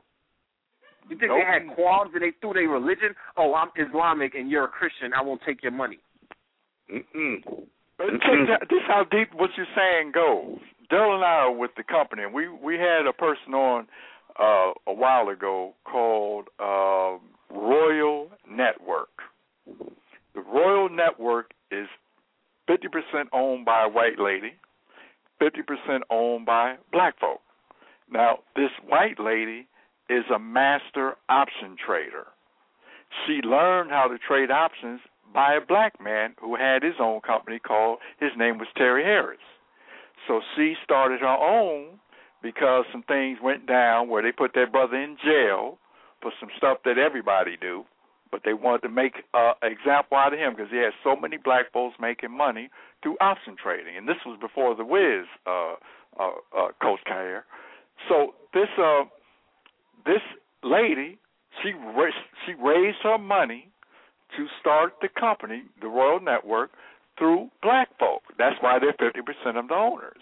Now they have a thriving company. Daryl and I are spokespersons and head uh, stock market traders for the company and also uh, self-development trainers and network marketing trainers. But the point is, when you talk about raising those funds, it didn't matter what race. It was the spirit, it was the energy, and they were on the same page. Now we call her the Teena Marie of network marketing and option trading because guess who she trains? Ninety-nine percent train? of the company is black folks.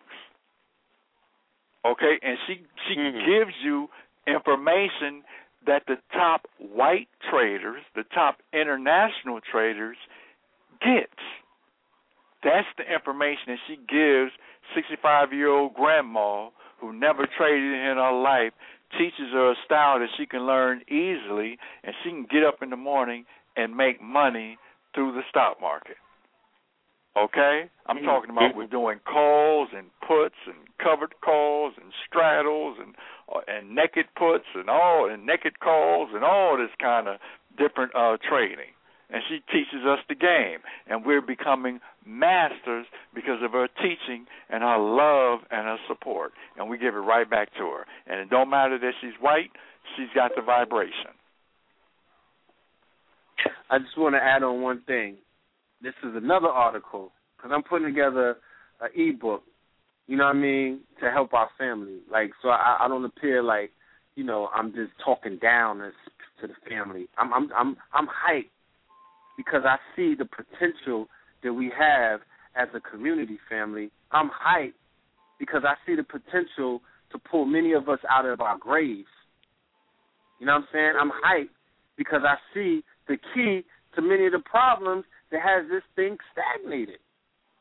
I'm bored right now. I'm gonna keep it one thousand. Like I'm totally, utterly bored dealing with this conscious stuff right now because it's not doing anything. It's not Hmm. moving at the pace that it's supposed to move. I was going over old material that we were doing in 2008 and 2009, and this thing was moving at light speed. It is boring right now. You got to sit around and wait for a lecture two months down the line. you got to sit around and wait for people to call you up with empty ass promises. This shit is whack. It's boring because there's no currency flowing. There's no finances. It, it, Mm. it, it, it, Teach, it- you know, teach, brother. Nah, it's not. It's not what I'm used to. I'm, I'm, I'm Yeah. coming out of the. I, I come from the bloodlines of the King Solomons and things like that. This is not. I'm, I'm not comfortable with this right here. This is not success. This is not godlike. This is not godly, family. We are out here running around changing our names, fronting right now. Like this shit is not godly. And then you got these other these these white people. They running around They coming up with all kind of shit, technology and uh, what are you do, what are you talking about? Like, do you know how hypocritical we look to the world right now? We're not Mm. even creating anything. Mm. But a nigga who helps three white women escape and he ate McDonald's and shit, he's the fucking rave of the world. That's what we producing? Mm-hmm. Looking like I- sexual chocolate. A- yeah, that's a- that's as high as as as we hold on, are hold on, allowed. hold on. Don't don't don't shoot at my dude, man. yeah. Don't, don't shoot at my dude. That's unnecessary. Shout out to Charles Ramsey. You know what I'm saying? yeah, give him love. Give it- him love. yeah, Thank yeah, you. He keeping it Straighten 100. me out. You know the best way that he, He knows saved how. them white folks. And actually, he was quite articulate. He just looked crazy, but he was quite I, I articulate when he thought- I talked. I don't I don't know what the deal is like in terms of people saying that he was ratchet and everything. He was very coherent. He articulated himself very well. Yes. He may have been the most coherent quote unquote black person that I've seen on TV for a while. That's right. That was the blow to me. I was like, oh, like where's this been? You know what I'm saying? He was very clear and coherent. Didn't he you was think so? I thought he was. I thought he when I saw it. I mean, when I saw the picture, I said, "Oh, this is a wild-looking brother." But when he was talking, he was he was engaging. He was listening. He was communicating. He explained himself very well. I was like, "Wow, okay." He's he's And the the most whole of all, he out. saved Yeah. he saved them folks. He saved them. That's a powerful yeah, thing. Yeah.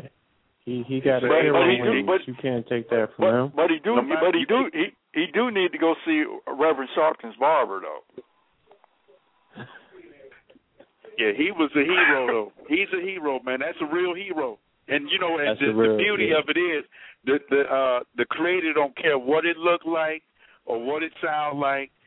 A hero can come in any which way or form, and that's what we forget about because in these movies, the hero always got to look perfect, always sound perfect, dress perfect, and here comes the reality where a hero is just a hero.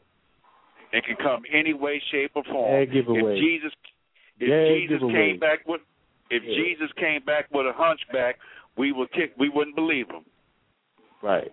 Mm-hmm. His heroes right amongst you. I just Yeah, wanted to giveaway. share this one thing about another company and the power Hold on, of before you do that, Red, can you open up Khayr's line? All right. And uh, be mindful of know we eleven got eleven as 11 11 coming up. Yeah. Yeah, Coach Kaye calling from the three three six. I just want to read this real quick, and then we're gonna let we're gonna go into this meditation, and hopefully we could tap into the power of the collective family. You know, it's a collective. How many people are on the call tonight? Where we got? 51 in the chat room, 50 in the thing, and it's about 100 listening that didn't log in. This is what crowdfunding is. If everybody put five dollars up for a project, not for personal, not for no personal use. Let's say that we had a 10 year old or something, or a baby, or or a young adult, or a sister or brother, a single parent who had a product that they wanted to fund, or they had a product or an invention that they needed some funding for, or they wanted to launch a website, or they wanted to incorporate their company for three hundred dollars. You know what I mean? That's what crowdfunding does. That's what it allows. This is a story. They said after a rejection by Kickstarter, the co-founders of Lockitron, hmm. Cameron Robertson and Paul Gerhardt, decided to follow the footsteps of App.net and take pre-orders for their innovative Deadbolt add-on directly. The gamble paid off big time. The initial goal of $150,000 pre-orders was hit within 24 hours. Now, just five days after launching, the company has one million five hundred thousand dollars in pre-orders. This is their story told by Cameron. These dudes got a, a, an invention where you could put you could lock your door from your iPhone anywhere in the world. Hmm. Okay, and I, I, I got, I got. I mean, I mean, wait till you see this book that I got, man. I'm putting together, family. Like it, reading this stuff, it just shows me how much we have been completely, complete. I feel like I'm mentally masturbating right now. I might have to go to Masturbators Anonymous because we're not doing nothing. We're not doing nothing. We're playing yeah. ourselves. We're jumping over gold bars for pennies. Real talk. All of the vendors Yeah. supposed to be on Kickstarter getting all of their campaigns funded right now. Mm. Mm. We all we all are creators. We all have products. All of these lecturers who have come on this show have about five or six campaigns just with the information that they presented on the show. They should be in the millions at this point. That's right. We gotta Yeah. talk about this. Yeah. So let's go to this you know- non meditation. Okay.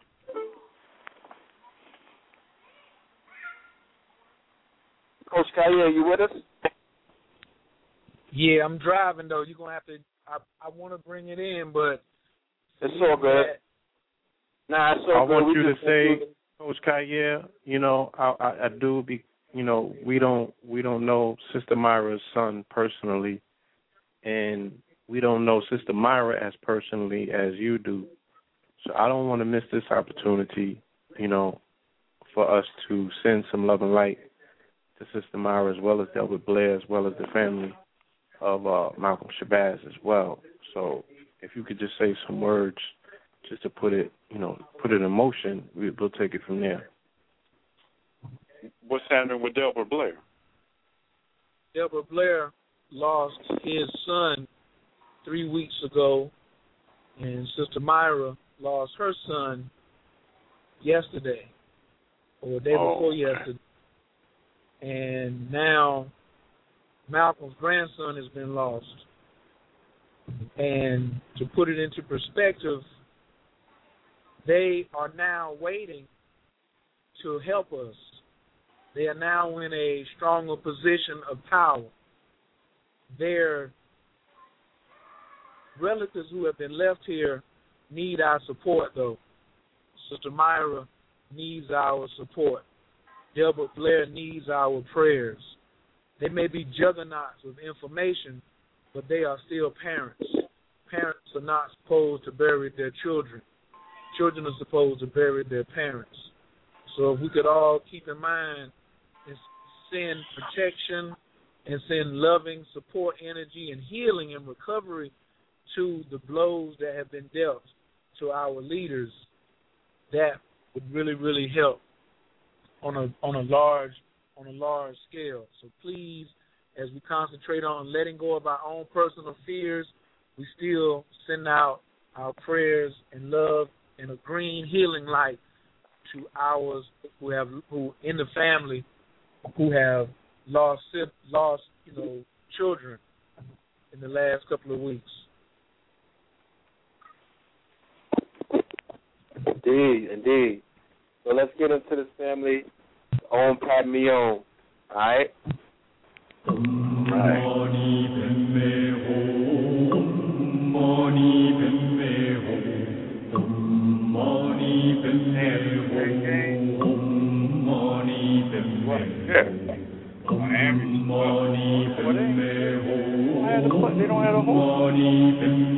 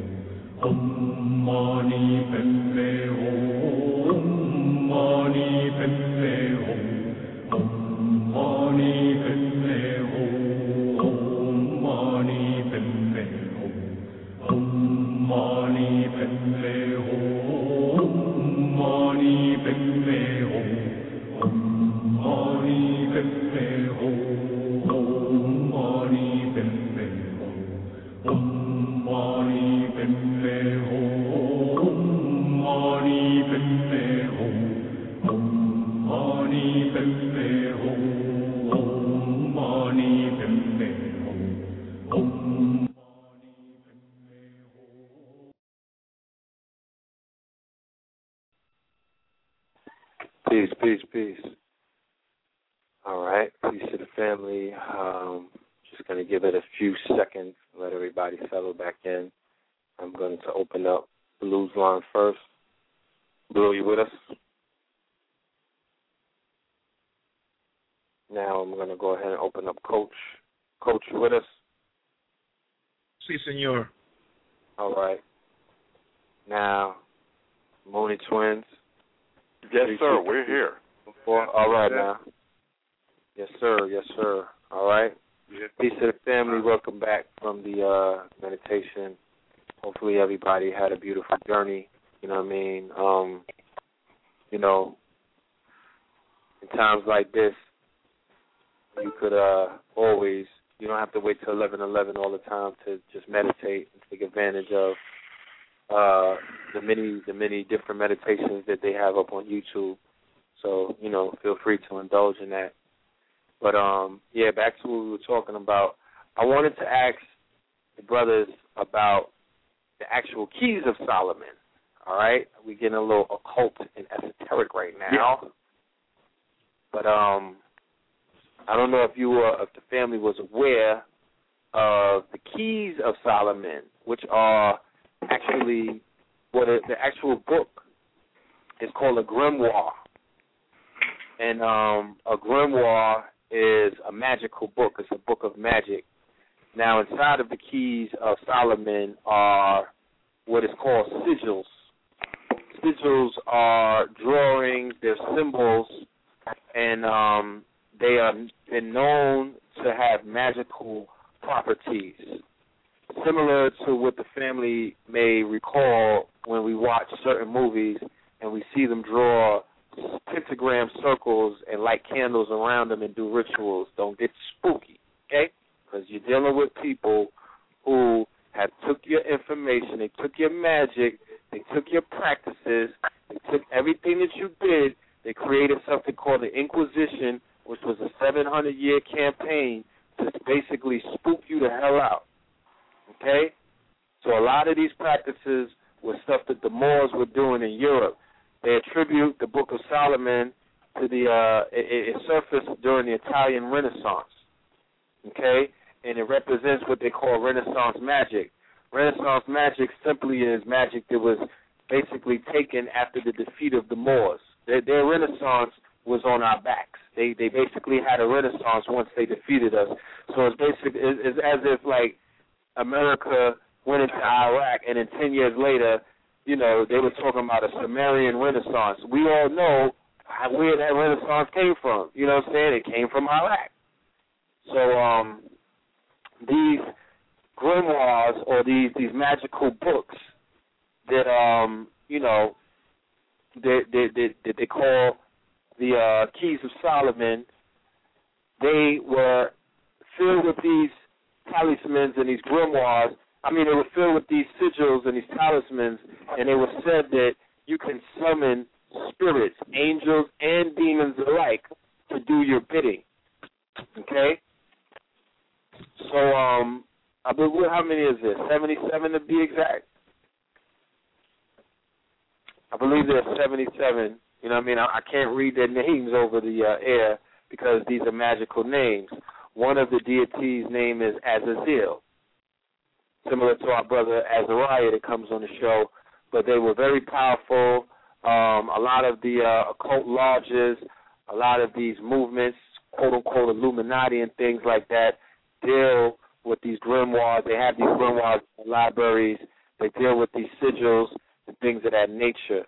So, is uh, are, are you fellas familiar with any of that, Ronnie? Yeah, I'm. What I'm familiar with is the fact that the seal of Solomon, the six-pointed star, the dar, or the Star of David, which is also in the Kemetan temples, uh, that star has a lot of power of it, and they also say that Solomon, that people don't know about, uh, we know him as a wise man and as a wealthy man, but also that he was a very esoteric man and occult man, and that he could literally master demons, and he was a healer.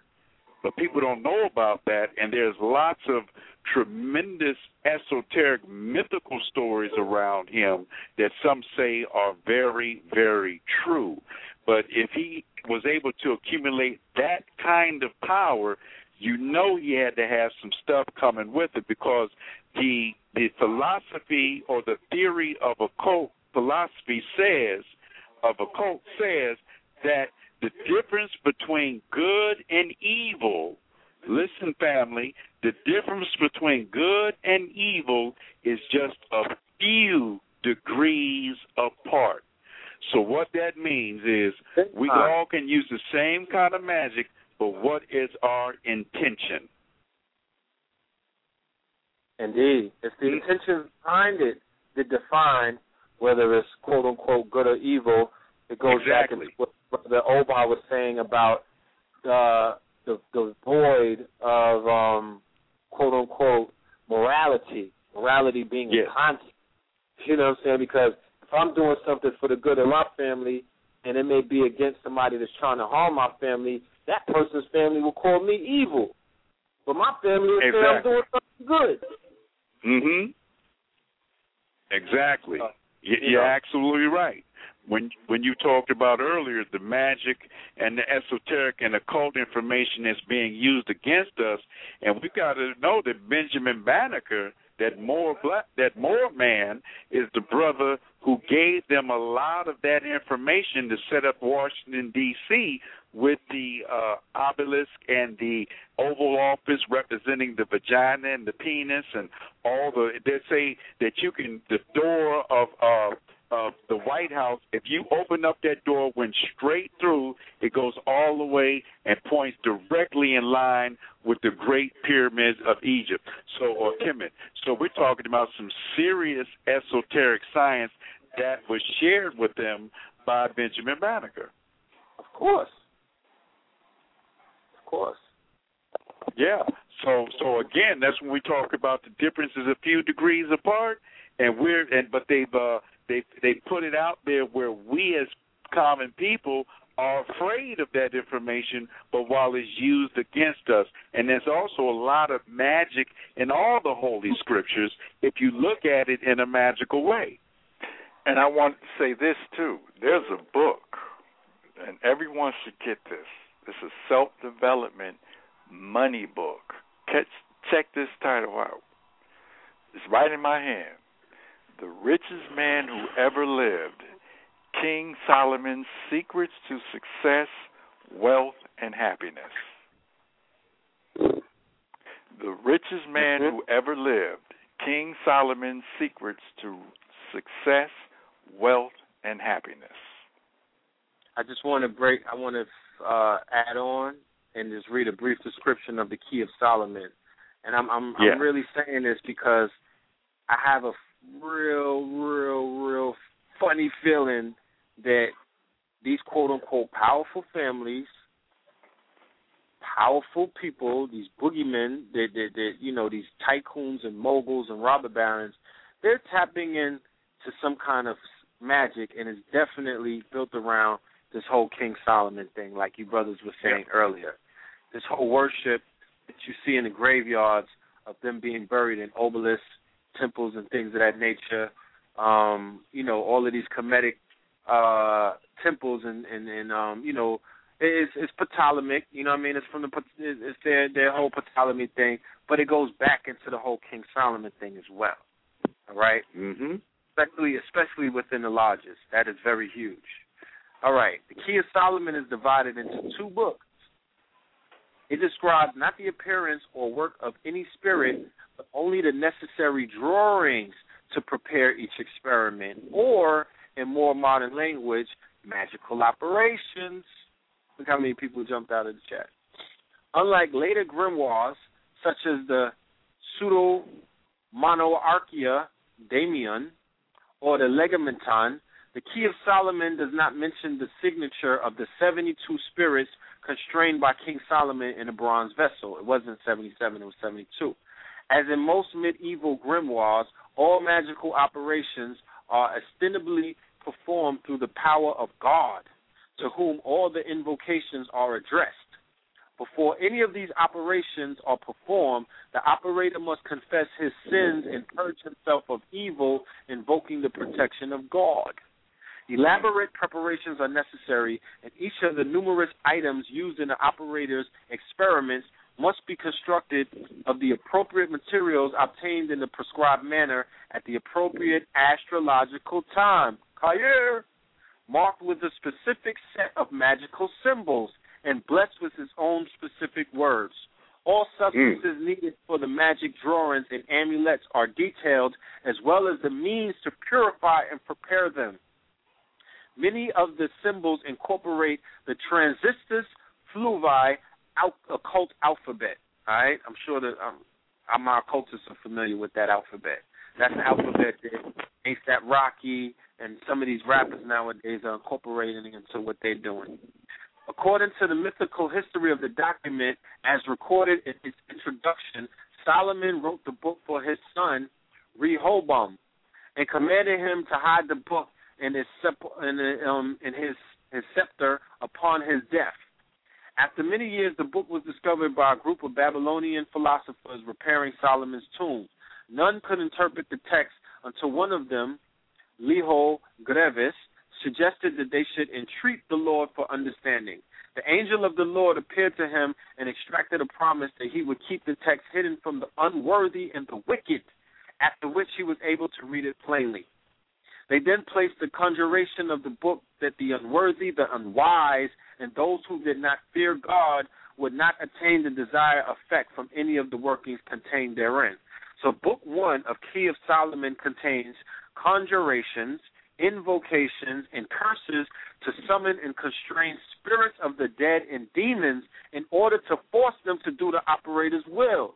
It also describes how to find stolen items, become invisible, gain favor and love, and so on. Ain't that every nigga's dream? Yep. Book Yep. two Yep. describes various purifications which the operator, termed exorcist, should undergo. How they should clothe themselves, how the magical implements used in their operations should be constructed, and what animal sacrifices should be made to the spirits. Yep. Okay? And that family is a brief, that's only a brief description of what we're dealing oh, yeah. with with the Solomon. Some of the things I've never, I, I know the Bobby deals with that. I know the Delbert and some other lecturers talked about that, but I ain't going to no lecture hall and there was some keys of Solomon on the blackboard. I ain't never go to no lecture hall. I haven't been to no event where there was a key of Solomon on the floor. Niggas was doing rituals to summon some spirits. It's a lot of talk. Ain't nobody doing it. Yeah. But guess Yeah. where they doing it at? Guess where they're doing it at? Right down the block. Where? We in New York City. Right down the block. Everybody, everybody always talks about the Illuminati. This shit is like, you know, it's just funny to me because on if you're on 125th Street, you're standing on 125th Street in Madison, that exactly 40 blocks away, and this has been the- this has been the, this is this has been what it was since the 30s, since Garvey and all of them was in Harlem. All right, it has never changed. Madison Avenue Fifth Avenue has always been the places where the Illuminati has lived. And hmm. everybody's known that. They only live 40 blocks away from the revolutionaries. But what will niggas do? They'll get in the car and go to Brooklyn and go kill another Negro. They'll go to Queens. Hmm. They'll go to Staten Island. They'll get on a plane and go across the damn seas and knock another brother's wig off. But the Illuminati hmm. starts in the 80s all the way down to the village. They they proliferate and live all of these areas. You could go on Google and pull up their address. So 40 blocks away from 125th Street, they in their lodges with the keys of Solomon, summoning spirits and sending them shits to Harlem to wreak havoc in your neighborhoods, sending them to Chicago, sending them to Detroit, everywhere where there's lodges and Freemason and all of these quote unquote occult fraternal orders. You know what I mean? Coincidentally, all you can find them all in the areas where it's ratchet. Mm. They doing the work. Wow. Okay? So they summoning these spirits to put in mucho work on your ass. Whatever sacrifices that the spirits ask of them, no problem. We'll start a war in Iraq and feed you niggas. We'll start war in Afghanistan and feed you. We'll start war with North Korea. You want some North Korea blood? That should taste good. We'll feed you. Israel, Mm. we'll feed you some Palestinians. We'll feed you some Syrians. We'll go into biblical law. We'll go into a bib- we talking about key of Solomon. So why all the wars in biblical lands? Yeah. And and then you got to ask the question: Why is sixty? And, and people scared of killing chickens. Yeah. People scared people get all convoluted and sacrilegious when you say kill a chicken and eat the heart, or kill a chicken, but Yeah. you niggas is crowding Kentucky and Popeyes all the time. Yeah. And Yeah. there's lines outside of Popeyes. Kentucky, you're giving away, you know what I mean, headless birds and all of that. Everybody lined up. But they Yeah, complaining about you- one little yeah. measly chicken. These crackers is in slaughterhouses killing 10,000 chickens a swat, a lot. Yeah. You Yeah. think they don't do rituals? Yeah. And And then and then they you say got to ask the question. You got to ask the question, Bill. Why is sixty four thousand plus black women missing in America this last year? You saw it in Cleveland because they in somebody's basement. That's right. Mm-hmm. You saw it in Cleveland. Mm-hmm. Them sisters is being kidnapped by the same people that was kidnapping your ancestors and torturing them and doing all kind of things in Europe, in Spain, in Portuguese, in Africa, in Brazil. These are the same people. What you think? Did they go into therapy? Did they get treated for it? Mm-hmm. Did anybody ever address that? There's Buffalo Mhm. Bills everywhere you turn around. Mm-hmm. Mm-hmm. People that's coming up missing, where you think they at? They're Mhm. part of these rituals that I just read, dealing with the Key of Solomon, that, that Aleister Crowley and and and the A- what was the Anton LaVey and all of them, these Church of Satan, these open. I'm talking about open air Satanists. Tell it to your face, I'm a Satanist, nigga. And what? What you gonna do? You can't say nothing to me. Open air Mhm. Satanists walking around with, with with pentagrams all over them. Yeah, they're the Mhm. ones taking these babies, taking these young sisters, taking these prostitutes. You know what I mean? Tying them up, kidnapping them, and doing all things to them. Got them all in their dungeons Mm-hmm. Because this is a sick society. You know what I mean? Mhm. And they're turning our people out. They touching them little boys. They touching the girls. They've been touching people since slavery. It's like a vampire. They'll bite your ass and turn you into them. That's Yeah, what we dealing with. I was on the train, not to put it on my Facebook. I was on the train yesterday with four ten-year-old lesbians. And then somebody asked me, well, how did you know that they was a lesbian? Hmm, let me guess. Maybe because they was on the train talking about eating box while she was sitting on the other 10 year old's lap. And then all of these damn adults was on the train playing with Temple Run, Angry Birds, and all of this dumb shit on their phones and whatnot, and they and they didn't act like they heard it or they saw it. I had to get up and say something. Mm. But this is the society that we have been. I, I feel like I have reincarnated into Sodom and Gomorrah. This is the society that we are part of now, and this shit is because of these sick bastards. They they socially engineered, they genetically engineered, and they have forms of magic where they have our people under a sick ass spell. Please believe Yep. me. Yep. Please believe me. This is spiritual, family. It's scientific and it's spiritual. They said spirit. They said science is magic. It's magical. This is a fucking spell. People don't just wake up and want to do these things. Okay? These TVs and Yep. computers are casting spells nonstop. Nah, stop. So back to what I was saying about the crowdsourcing. If the family don't want to get their thing together and come together, I don't want to hear about because people are off. They say, "But you know, they like they they always debating in the community." That don't got nothing to do with you. It's only two people up there when they debate. Why is people keep wearing that shit? That has nothing to do with you. If you're not in the debate, why is you worrying about a debate? When that person got washed off, when he got washed up in the debate, did you lick his wounds? Did you have to nurse him back to health? So why the hell are you concerned about a debate? Or with the with the ramifications of the? You mean to tell me that that's going to stop our movement because niggas have a debate once a year? That's a cop out. That don't got nothing to do with you unless you worshiping man. Mm-hmm. Brush your shoulders off, get off of the emo stuff, and let's get on our job, family. And and and you can have a job. I'm not banging on nobody with a nine to five no more because we got to survive out here. But we should be able to have a contention plan, a five to ten year plan to find a way how to get out of the plantation or build your own damn plantation if need be. You understand? Because somebody got to work. But it shouldn't have to be you. You shouldn't have to be slaving in the future. we living in the future. We don't live in the past no more. We living in the future. Cars is about to fly. Niggas is still slaving. They got two million of us behind bars, legal slaves. Then they got a few hundred million of us inside of corporate America, corporate slaves.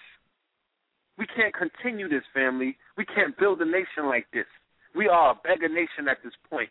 This is not. This shit is not sexy. This is not what it is. This is not godlike. Niggas talking about, oh, we made it and all of that. Fifth dimension, you know what I'm saying? We the, the mothership, the mothership ain't coming to get you.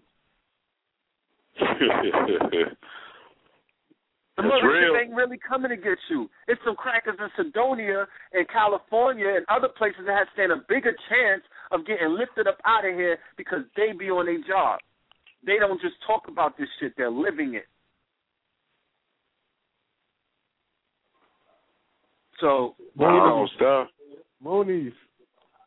Powerful stuff. Who's this? Is that Bluefield? Don't be scared to tell them people on the phone, man. Tell them how good them Europeans be doing spirituality out here in California, man. Tell these folks they need to hear it, man. Might it's called Hollywood. man. Tell them how they do their spirituality out here. Ain't, no- ain't nothing more magical and uh, uh, spell casting than Hollywood. Y'all know that. Holly, Holly, Holly, wood, wood, wood. That's the magic stick that the witches use. The holly from the holly tree. Holly wood, casting spells. Man, that's all Hollywood does every every day. And then through media, through uh, television, through radio, you have social engineering, and then folks start uh, work living out a script that they think they wrote, but that's been written for them, but it's being processed through their subconscious mind, and it's like a tape that's being recorded in the subconscious mind. So you're walking around like a robot and think you made it up, but you've been told to kill your brother, to kill your sister, to hate yourself. You've been told that over and over and over again through generations and you are living out a reality that's been created for you. And now, as the brothers are saying, we have the power to break the spell with awareness, man. You got to wake up out of the dream world. Wake up and create your own reality. But first, you got to know what reality do you want to create. Because if you don't create it for yourself, it's going to be created for you. Okay? You you got women out here with fake asses, with fake lips, with fake hair. You got women with dicks, and it's coming out. It's coming out there. All these closet homos are coming out. You know, all these rappers. You notice they they dating these and they getting with these tra- trainee women, the chicks with dicks. Okay, who told them that that was sexy?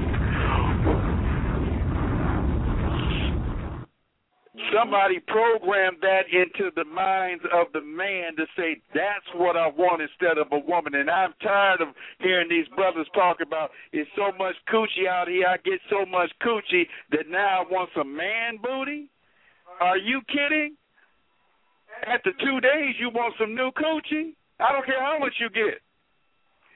Give me a hmm. break. You was gay from the get go. So I don't want to hear it. But that's what Hollywood does. Hollywood effeminizes you. Hollywood breaks your manhood down, especially a black man, breaks you down. It breaks you down because it tells you, no, no, you can't be strong. You can't be uh, tall. You can't be proud. You can't be honorable and play this role. You got to learn how to play a chump. And then you up here reading the script. Okay, I'm a chump. I'm a drug addict. I'm a I'm a crack dealer. I'm a this. I'm a that. I'm in service to the white man. When you're acting that out stuff out, you program it into your subconscious mind because original acting, man, was done in the villages of original and aboriginal and primal people, but they were acting out the gods and the goddesses. They weren't acting out the chumps. Okay? But you see on screen chumps being acted out, and that stuff processes to you, the, those who are watching it, into your subconscious mind, and therefore we are entertained by Atlantic house, Atlanta housewives, and we think that's cute. And while we laugh, and we laugh at ourselves right out of consciousness. Yeah, okay, got, because because them fans was all up on there too. Yeah, yeah, and then when you have ignorance with wealth because the wealth is magic within itself. Ignorance with wealth and glamour, you looking at the wealth and you looking at the glamour, but you're being programmed with the ignorance. Same thing with gangster rap. You're being programmed with the ignorance. And that's why people got to wake up and see what's before them. That's why we're looking for conscious millionaires, conscious billionaires, because consciousness with wealth power can really turn this thing around. Okay? And you ain't got to wait for the Savior, for the Oprah Winfrey, for the Tyler Perry, for the this one, for the that one, and you live in your wealth and your life, your fantasy of wealth through them, thinking that they going to come and save you. No, they got their own agenda. You got to save yourself. Got to okay? save yourself, family. And you got to not... save yourself. Teach. You got to save yourself, man. We live out our fantasies through others. What do we say, man? Uh, we yep. should. Uh, Oprah Winfrey should do this with her money. Uh, so and so should do this with their money. This rich basketball yeah, player should come to the community. yeah. Yeah, you know should what I mean? do this we with their always money. talking about Jay Z and, and Beyonce. They a billion. They they got a billion. They a billion together. We made it. Yeah. No, yeah. we did not make it. That that's that's part of the plan. That's part of the trick right there. Yeah, yep. you could use him as inspiration. I use Jay Z.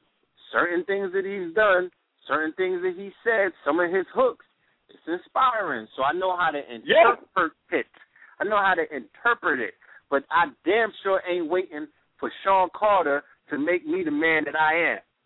You understand? Exactly. I'm not waiting for him to put some. I'm, I'm not. I'm not shaking no cups around Jay Z. We got to do it ourselves, family. All, exactly. all, all the brothers are saying is this: they have a program. We just introduced to you a what, what did we say? A five billion dollar program. That, that, that, you know what I'm saying? Like nobody is stopping us at the end of the day. The only thing that yep. we needed was numbers. We got the numbers.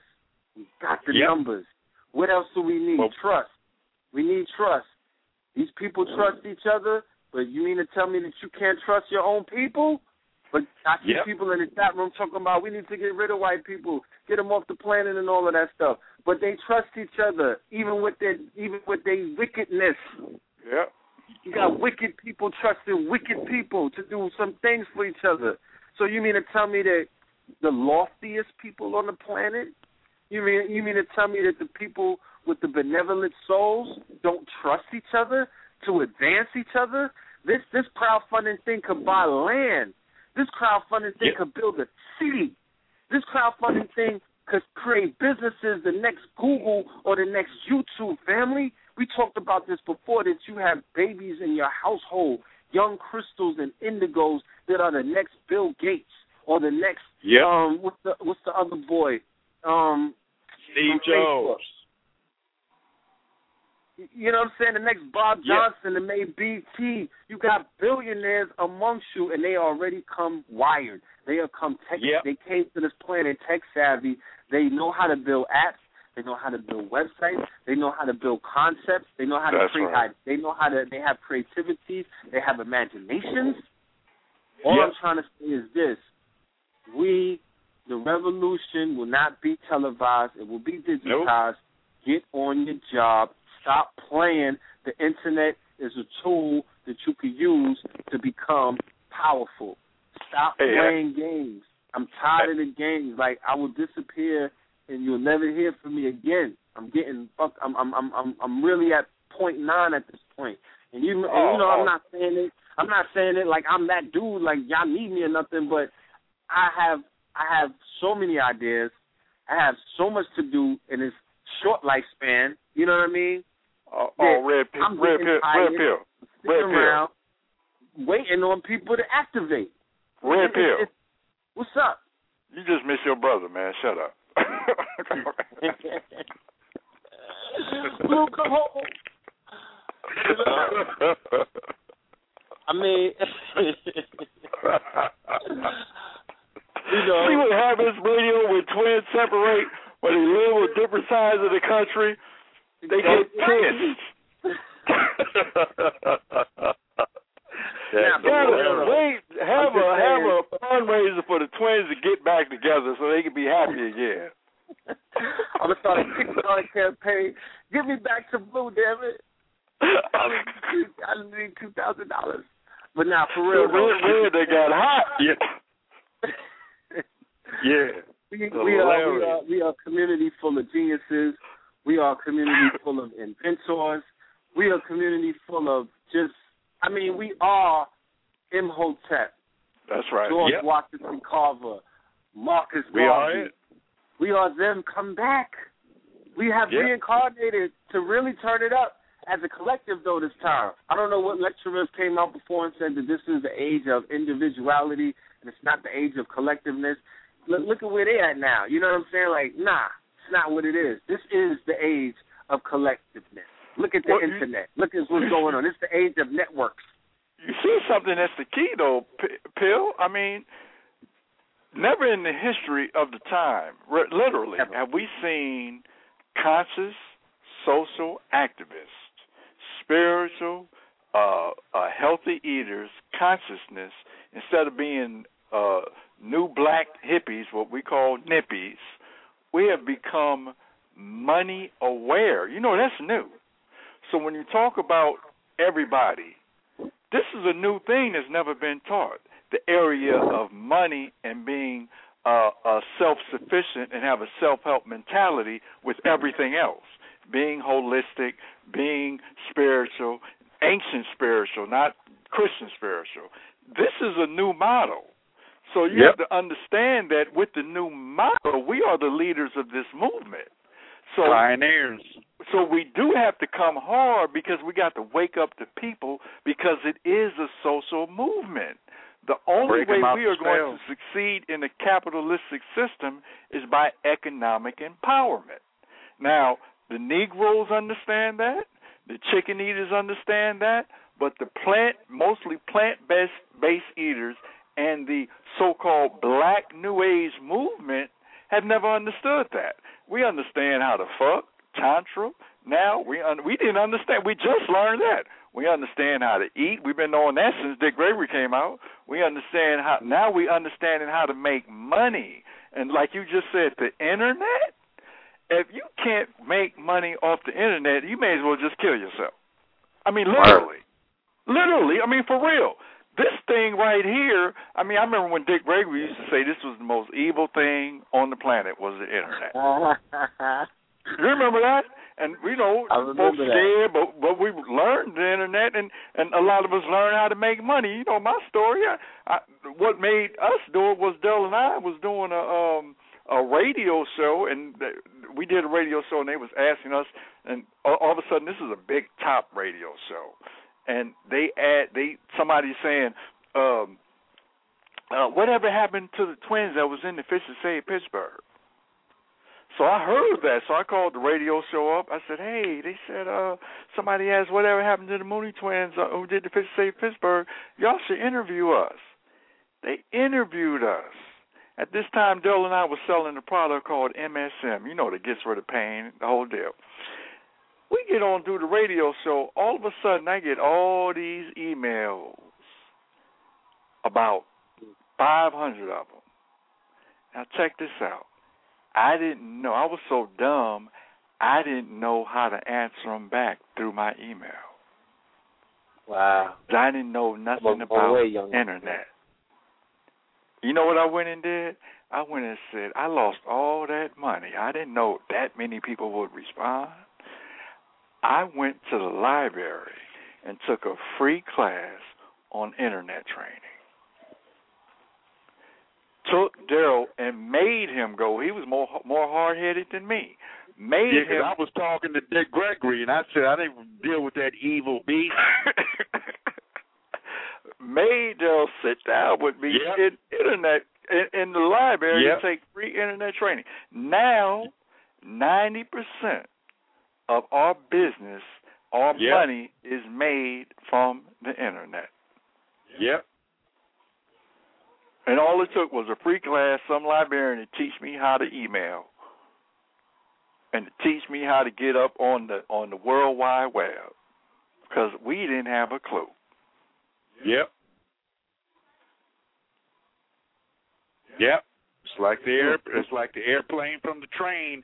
Those who just want to stay on the train and don't want to get on the plane gonna get left. That's right. You talking about you you guys doing a radio show? You in New York, your brother Blue in L.A. and I see Blue on the train all the time. Before he's so cool, always so happy. He's just so happy to see a twin. I'm so happy to see him. And that, and, and, and that seaweed drink is the No, bomb. it's the bomb. It's the bomb. So, the but bomb. and and we're able to talk and communicate on the internet through radio. We don't have to wait on some major deal for somebody to give you a radio show. You can do it yourself. You can get your own sponsorship. You can talk what you want to talk about. You don't have to be critiqued or uh, somebody has to, or, or you have to change your words because you have a sponsor that don't want you to say this. You can do what you want to do. Dell and I, we can do. Uh, I, I'm sure if you go to the Mooney Twins on YouTube, you'll see many videos that we've done. We create our own little mini commercials. We don't have to wait on Hollywood to give us a commercial. we we can be foolish twins. We can promote what we want to promote. We don't have to promote Coca Cola.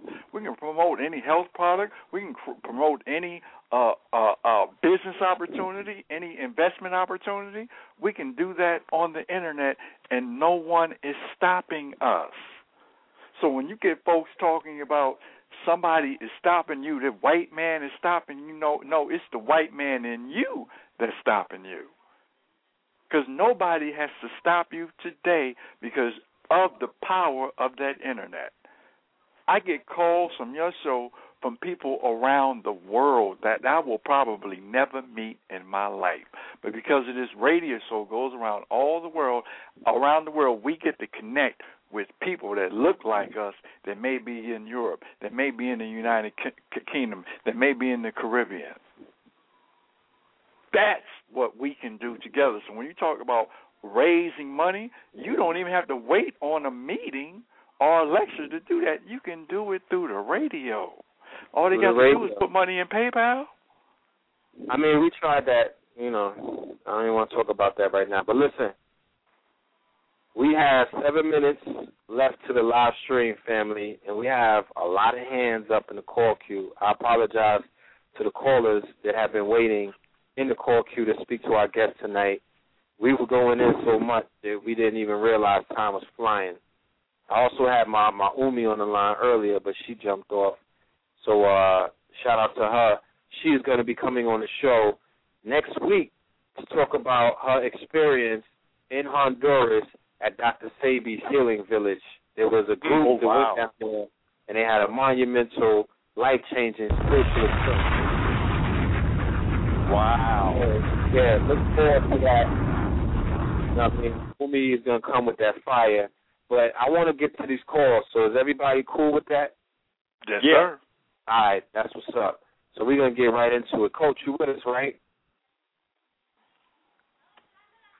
Ooh, I don't know if Coach is still with us. Let's see. Oh, Coach. No. Oh man, Coach, my bad. Yo, I'm getting ready to flex. When you open now, let, now let me say something. When you open Uh-huh. the mic, I'm not talking tonight. All I'm doing is taking birthdays and showing niggas where the money is at and showing them how to get paid. The Moonies that came over here and did all that talking and gave us all that history. I'm finna, I'm finna flex. I'm, I'm Cosmo physicianing tonight. I hope Rob Cool is listening. I'm finna go in. Anybody asking Okay. me tonight and you got your birthday, I'm finna go in and show you where some money is at right now and how to get it right now. Watch this. Word. All right, so we're gonna go to our first caller from the two one five six oh nine. Caller from the two one five six oh nine. Peace. Peace, peace to the guys, peace to the twins, peace to Coach Khayr, the Mooney twins. Um, thank you all for this presentation. Um, loved it. Uh, this is Mr. Reed, Manhattan, calling from Philadelphia. Um, yeah, what's good with you? Oh man, everything, everything. This is this show is right on point. Um, I was actually about to call the Mooney twins because I was looking for a. Um, they put something up about an investment program. It begins with the with the word gold. I just can't remember the rest of it, and I couldn't find it online, and I couldn't find it in my email. But um, I'll call you guys later for that. But I am a part of the uh, the Wealth Portal. Thank you for that. I am taking the the forex training. Um, I don't have the 250, but I am taking the free ones, and I will get with you when I get that revenue up. Um, but I have to make my KTL donation prior to that, so you know, give me some time. Um, yeah, I love it.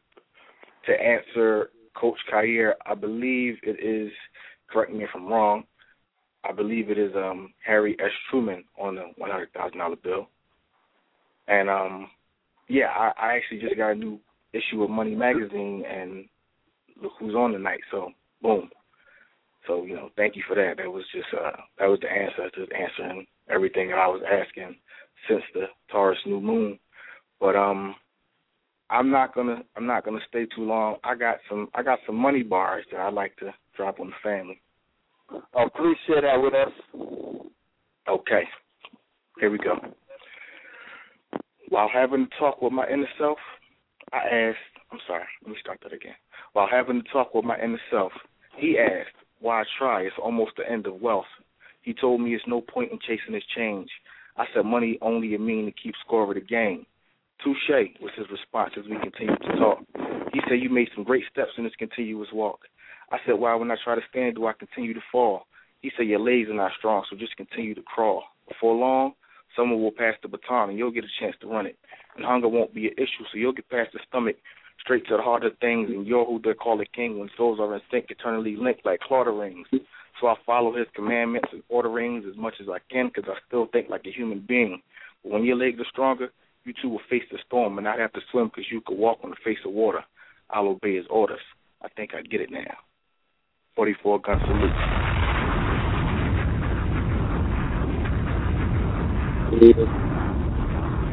Good looking for that. Good looking, Lord. You know what I mean? We always, I don't think at, at this point, show ain't complete without some bars from you, man. So salute for that. Thank you, Uh, brother. You've done monumental work with us, you know what I'm saying? So salute for the work that you put in. And I know when we get this funding, this Kickstarter crowdsourcing thing going, that uh we're going to be able to build with you about some projects that we can help you fund as well. You know what I mean? Because it's about, like, my ultimate dream is to have a hundred projects up there right now that we could all, that we're all part of and we're all participating in, that we could all go to. Like if I if I go out during the day and I come up and I walk in the house and I might got twenty dollars to spend or or to help, I'm putting that on your campaign. I'm putting that on your project. Vice versa, and and, and let that let that feed everybody. Let that be the susu, because at the end of the day, we'll be funding projects and ideas that are going to grow exponentially once we're able to, you know what I mean? Once they're able to grow some legs, then we can employ people. Then we can start hiring people. Then people don't talk about, oh, I'm waking up to go get a job and all that. The job market ain't hiring. No, you, we not hiring. We creating jobs. We don't do that. You know what I'm saying? We don't go to try to get no jobs. We're going to create the jobs at this point so we can hire others. That's right. You know, Mr. will work for us. But um, the show is about to the live stream. I'm gonna get to the callers. The live stream is about to cut. Um, I'm gonna drop this link in the family. Me and A. Rashid just finished a video called Dreams. You know what I'm saying? I want y'all to check that out. You know what I mean? Leave a comment on the page. Let us know how you feel it. We are officially in the music, film slash video game. We're going to be also offering our services to do work for other artists out there. It's going to be a full package studio time, video, promotions, and everything. But we'll get to that at another time. The calling number three five. Please call in like right now. Three four seven six three seven two one three five. For all of the family, love and light.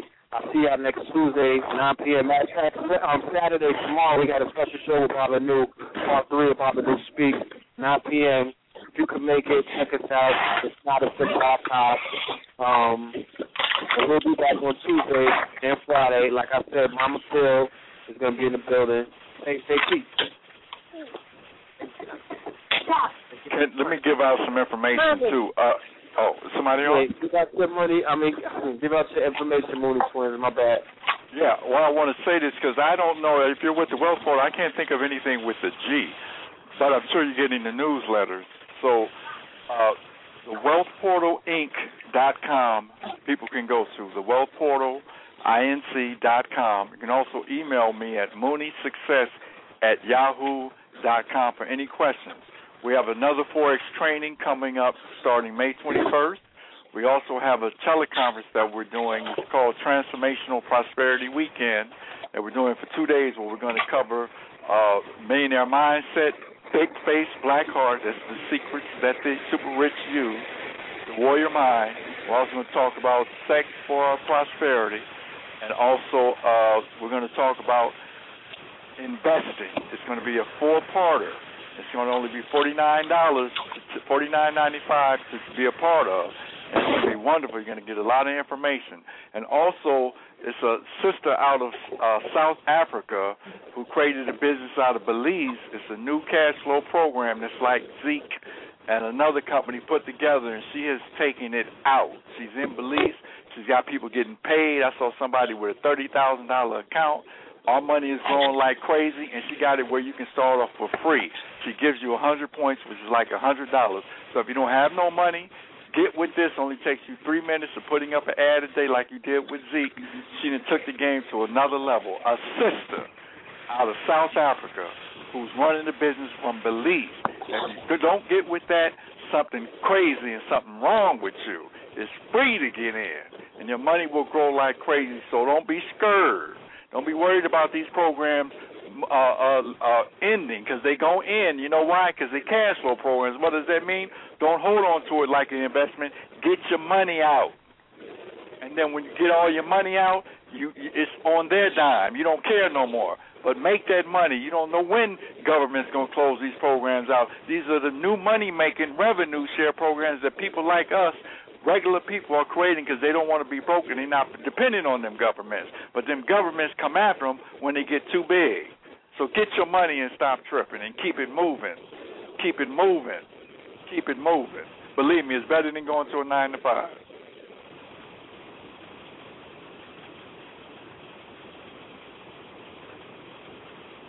Can I give out my contact information? Yes, indeed. I got a. I'm always offering a special. I'm the hustler on the block. All right, and I want to offer some results. If you go to ancestormoney.info, www.ancestormoney.info, I explain the whole game of how to burn ancestor money and put some money on your books. Mm. What the field's been talking about tonight and about what the Mooney Twins been talking about tonight is going to work if you honor your ancestors. Why do it by yourself? Why do it by yourself when you can bring your ancestors in? Why you want to try to do it and your ancestors sabotage your efforts? Because if they don't have it and they see you over here trying to eat because you ain't been putting them on their books, it's going to be ugly for you. Anybody who gets a package, I'm doing something for you. This is what I'm doing. I'm doing a money reading this week. The whole Taurus, the whole new moon in Taurus energy. Where's your money? Anybody who gets a reading from Coach Khayr, the next 20 people, you get a free bag of the ancestor money. In the ancestor bag of money, I got eight five billion dollar bills, eight one billion dollar bills. I got eight one hundred billion dollar bills, and I got eight ten thousand dollar bills. Now, I show you how to burn it, and you need to burn it two days per week. When you get your reading, I'm going to show you what are your best two days to do your money offering. I'm giving you the technique. People say, well, the people say, well, ain't nobody showing you the technique. Well, that's right, but coach is going to show you the technique. You want to the technique? Then you come see me. I give you the technique, and I give you the money, and you come back and tell me what happened in one pump. I'm giving you eight days supply of money. When I added it all up, it's forty-eight billion dollars worth of money. If you just want the money, the bag is thirty-five dollars. My man Panic sells you the Panic Pack, where you can smoke and you can go and say, "Oh, I got these visions."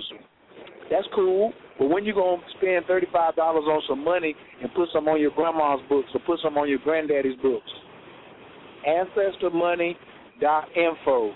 All you gotta do is shoot me an email, Coach Khayr. Everybody can call me three three six five eight seven twelve fifteen. If you get a reading, if you get a reading, I'm throwing in a bag of money. Listen to what I'm telling you. You get a reading, I'm throwing in a bag of money. I'm already priced my joint down. I took thirty dollars off, so I'm doing a reading for a hundred dollars, and I'm gonna give you a bag of money. It's that easy. Get in contact with me.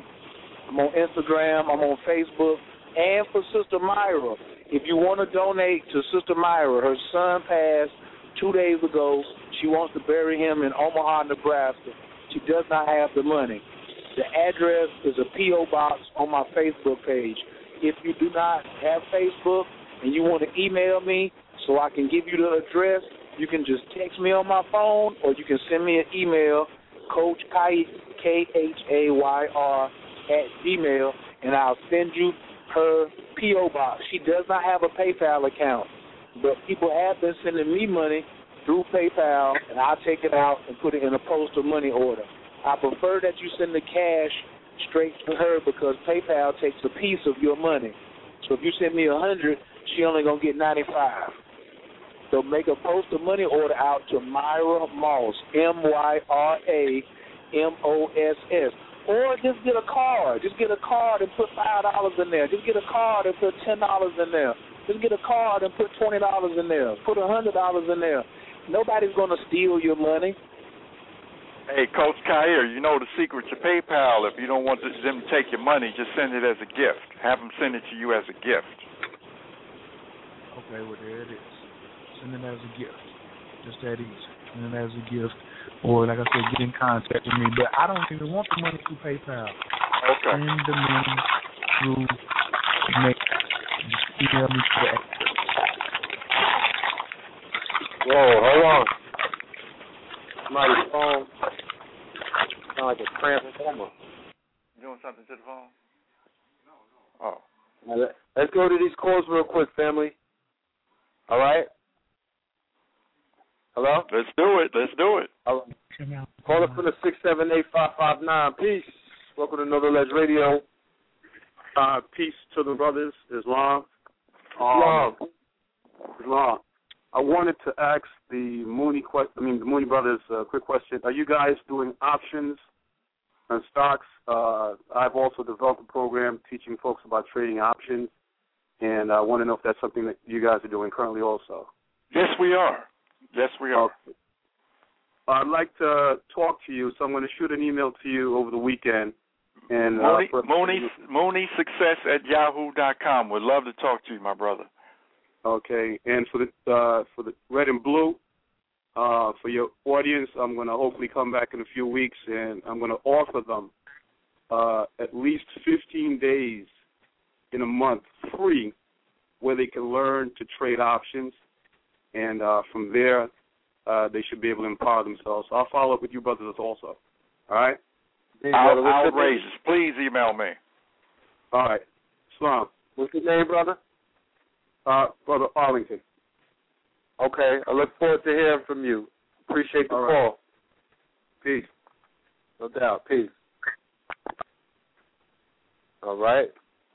We have a caller from the four two four two two seven. Peace. Uh, peace, everyone. Um, I want to uh, first of all start off thanking your guests, uh, the Mooney, tw- the Mooney twins, and um, Coach Khayr. Yeah, this is uh, this is Red Pill and Blue Pill's mother. Hey. Um, yeah. So, uh, yeah, I um, I enjoyed I enjoyed the information, and um, I related to a lot of it about about 30 years ago. I guess it was in 1980, 81. Some I, know the math is close. If if it's not accurate, it's close. Um, I had the opportunity of an elder because I'm I um I am into uh I understand that principle of honoring ancestors. I do that, but I also do something else, and that is I I honor thy mother and thy father too. Uh, that that thy days belong on the land. Um, I have a mom still here, but I have a father that has transitioned. But I have elders that I regard as my godparents in the community, and they are still alive. And I I honor these these individuals, especially the ones that are in their late 80s, and they are very close to being centurions. Um, these people uh, are still here on this earth uh, because of a certain wisdom and knowledge and an understanding or an overstanding that an elder told me that I should use that word in English instead of understanding when I was 12 years old and now I'm 57. So an un- an overstanding. And um, the reason why I want to emphasize that uh, we need to honor these elders as much as the ancestors that have passed on to the other side. And the reason why I'm saying this is because I had I had elders when I was 12 years old. I had one in particular. He's he's he's transitioned. His name was Mr. Rogers, and he was in Harlem. And Mr. Rogers told me about so many of the brothers and sisters, like um uh this brother named um I think his name was um something Cook. He used to stand on the soapbox on 125th Street along with Malcolm because Malcolm wasn't the only one that did that. They were there were men who stood on the soapbox on 125th Street to to to to break the spell that our people were under in the 30s and the 40s and the 50s and the 60s, way you know way before Malcolm. And um he told me a lot of these individuals died in these um brownstone kitchenette apartments broke penniless. So I um, want to remind us that um, we still have we still have these elders in the community that are you know 80 and 90 years old, and we should be honoring them. We should be like not so much putting money on an altar for those people, but making sure that their laundry, they have clean laundry, they have food, they have clean water. Some of them may need assistance bathing because some of them are still in their own homes. Not all of them are, say, in a situation like our elder teacher about African history, like Dr. Ben, in a in a living, you know, like um like an like a uh a, rest home, an old folks home. Not all of them are like that. So um again, um I heard the story. I'm going to take it to this. I heard the story of the of Solomon, King Solomon, um and a and a and a per the person who told me the story about him almost like verbatim uh from the Bible was uh Sebi in 1980. And I think the reason why he told me that story was because Sebi related to that story as himself as a man. And he wanted to let me know that he was of that prototype, that energy. He had that vision to create a space, uh, a living space for black people where, you know, there was abundance of food and clean water and there would be peace and prosperity amongst everybody living in this village and that it wouldn't be in America. It's going to have to be someplace out of America. So he decided to do it in Honduras. And so he used to draw me little pictures and show me these huts he was going to build and, you know, how he was going to buy the land and the land was going to be like, uh, it's going to, it was going to have flowing thermal water that was just bubbling out of the earth on it. So I was like, oh man, that's really cool. And he said, you know, and you know, Solomon, he had all these wives and he had concubines and he had wealth and power and courage. And, you know, I really relate to him, you know, because I had a grandfather that was like Solomon. And my grandfather in 1902 took 6000 he had $6,000 in 1902 because hmm. he used to he used to build ships and he used to he used to he used to like take cargo from from island to island and like banana bananas because you know they had banana plantations in Honduras. And he said he took that he took that six thousand dollars and he bought property in this island called Roatan which is off of Honduras and then when he died, he he willed that land off to his his his uh his heirs, of which now Dr. Sebi owns that island. So I'm saying all this to say this: when I met him, he had a wife, and it was just him, and it was this dream about the village, and it was this dream and this vision about an institute of healing, and how we could like create our own commerce and do business amongst one another that we had to like sort of return back to a time and a culture leg- legacy and a tradition when we were in control. We were the navigators of our of our future and and and we lived well. Now we had a we had a point in history where some stuff happened that had to do with some other people and also had to do with us because we have to take responsibility for what happened, for what maybe went wrong or was temporarily a little bit off balance, but that we could get it back. It was nothing stopping us from getting it back. You see? So he says, Look, I'm this guy, I'm an African, I know I'm an African, I'm proud, I never went to school, but you know, I got I'm I got I'm brilliant. I can do anything I set out to do. You see? And I want to do this thing and um and it just so happened I had a similar kind of vision, but I was just like looking for that man in America, but I couldn't find him in America. But I met him in St. Croix where I met Sebi, and so when I met him and he said all of this stuff and he said I want to do this and do that, I said, "Wow, I want to do this thing with this guy because I know he's real. This is not rhetoric and talk. He's going to do what he says he's going to do." So I set out to help him in the way that I could help him. So then we went to Honduras. We took a group of people from America. He showed he bought this piece of land. It was like in the jungle, and this was like in 1980 something. Well, about two weeks ago, on April 10th, he sent for me. He he gave me a he per, he purchased a ticket for me, a all paid expense ticket. I went to Honduras. So we're talking almost 20 something years later, and there was the village all built. Everything he told me he was going to build, all that illustration I saw on the paper, there it was in reality. The hot, the thermal pool, the thermal bath houses, the thermal water running through the village, about 12 soursop trees, a mango tree that was the the the width of I would say three tenement three brownstone buildings and as high as maybe say a 12 story apartment building. Okay? And uh uh, uh, papaya trees.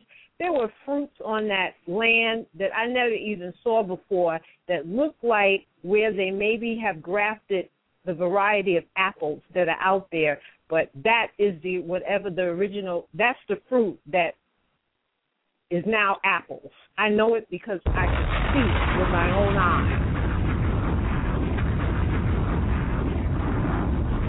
So I say all of this to say this that it was uh it was it was Sebi, his first wife, then it was me, and then it was another, and, and then I became a wife, and it was another wife because he let us, he let me know he was like his grandfather, he was like Solomon, and he had many wives, and he was going to do all these great things that never had been done before, and I knew he meant it, and I was there to help him. And like I said, fast forward twenty something years later, there I am in the village. It's all built. They were they were there were there were about seventeen huts. About about twelve of them were full with sisters and brothers that were there from America for various reasons of healing. And I said, you know, I went. He built this glass house that he lived. He has a glass house. It's a it's a 100% glass house. It's two stories so that's that's where he was the next morning because we got there at night. I went up and saw him in the morning, and I'm telling you, when I saw him, I said, "Man, I always knew that you were going to do everything that you ever said you was going to do." I I said, "I'm all, I'm in love with you again." I said, "You, I mean, you know, you're just so fabulous." And you know, I I say all this to say this everything that the Mooney twins were saying and the and Coach Khayr and what Philip was saying, you know, about our people and what we are and where we are and what we're doing and what we're not doing, we can do anything because I did it. I did it with a with a man and a woman and then another woman and we all did it. But we did it with the sisters and the we did it with the support. Let me tell you, we did that with the support. We we did that project we did that project in Honduras with the support of the brothers and, the, and sisters of New York City, Chicago, Detroit, LA, Washington, D.C., because that's where all our satellite herbal centers were starting in 1982 83. So, what I'm going to also say is I know that, uh, as Philip said earlier, Sunday is this day that in collective consciousness around the world, people recognize it as a Mother's Day, and people come together and they honor their mother, you know, because you know of what mothers are, what they do.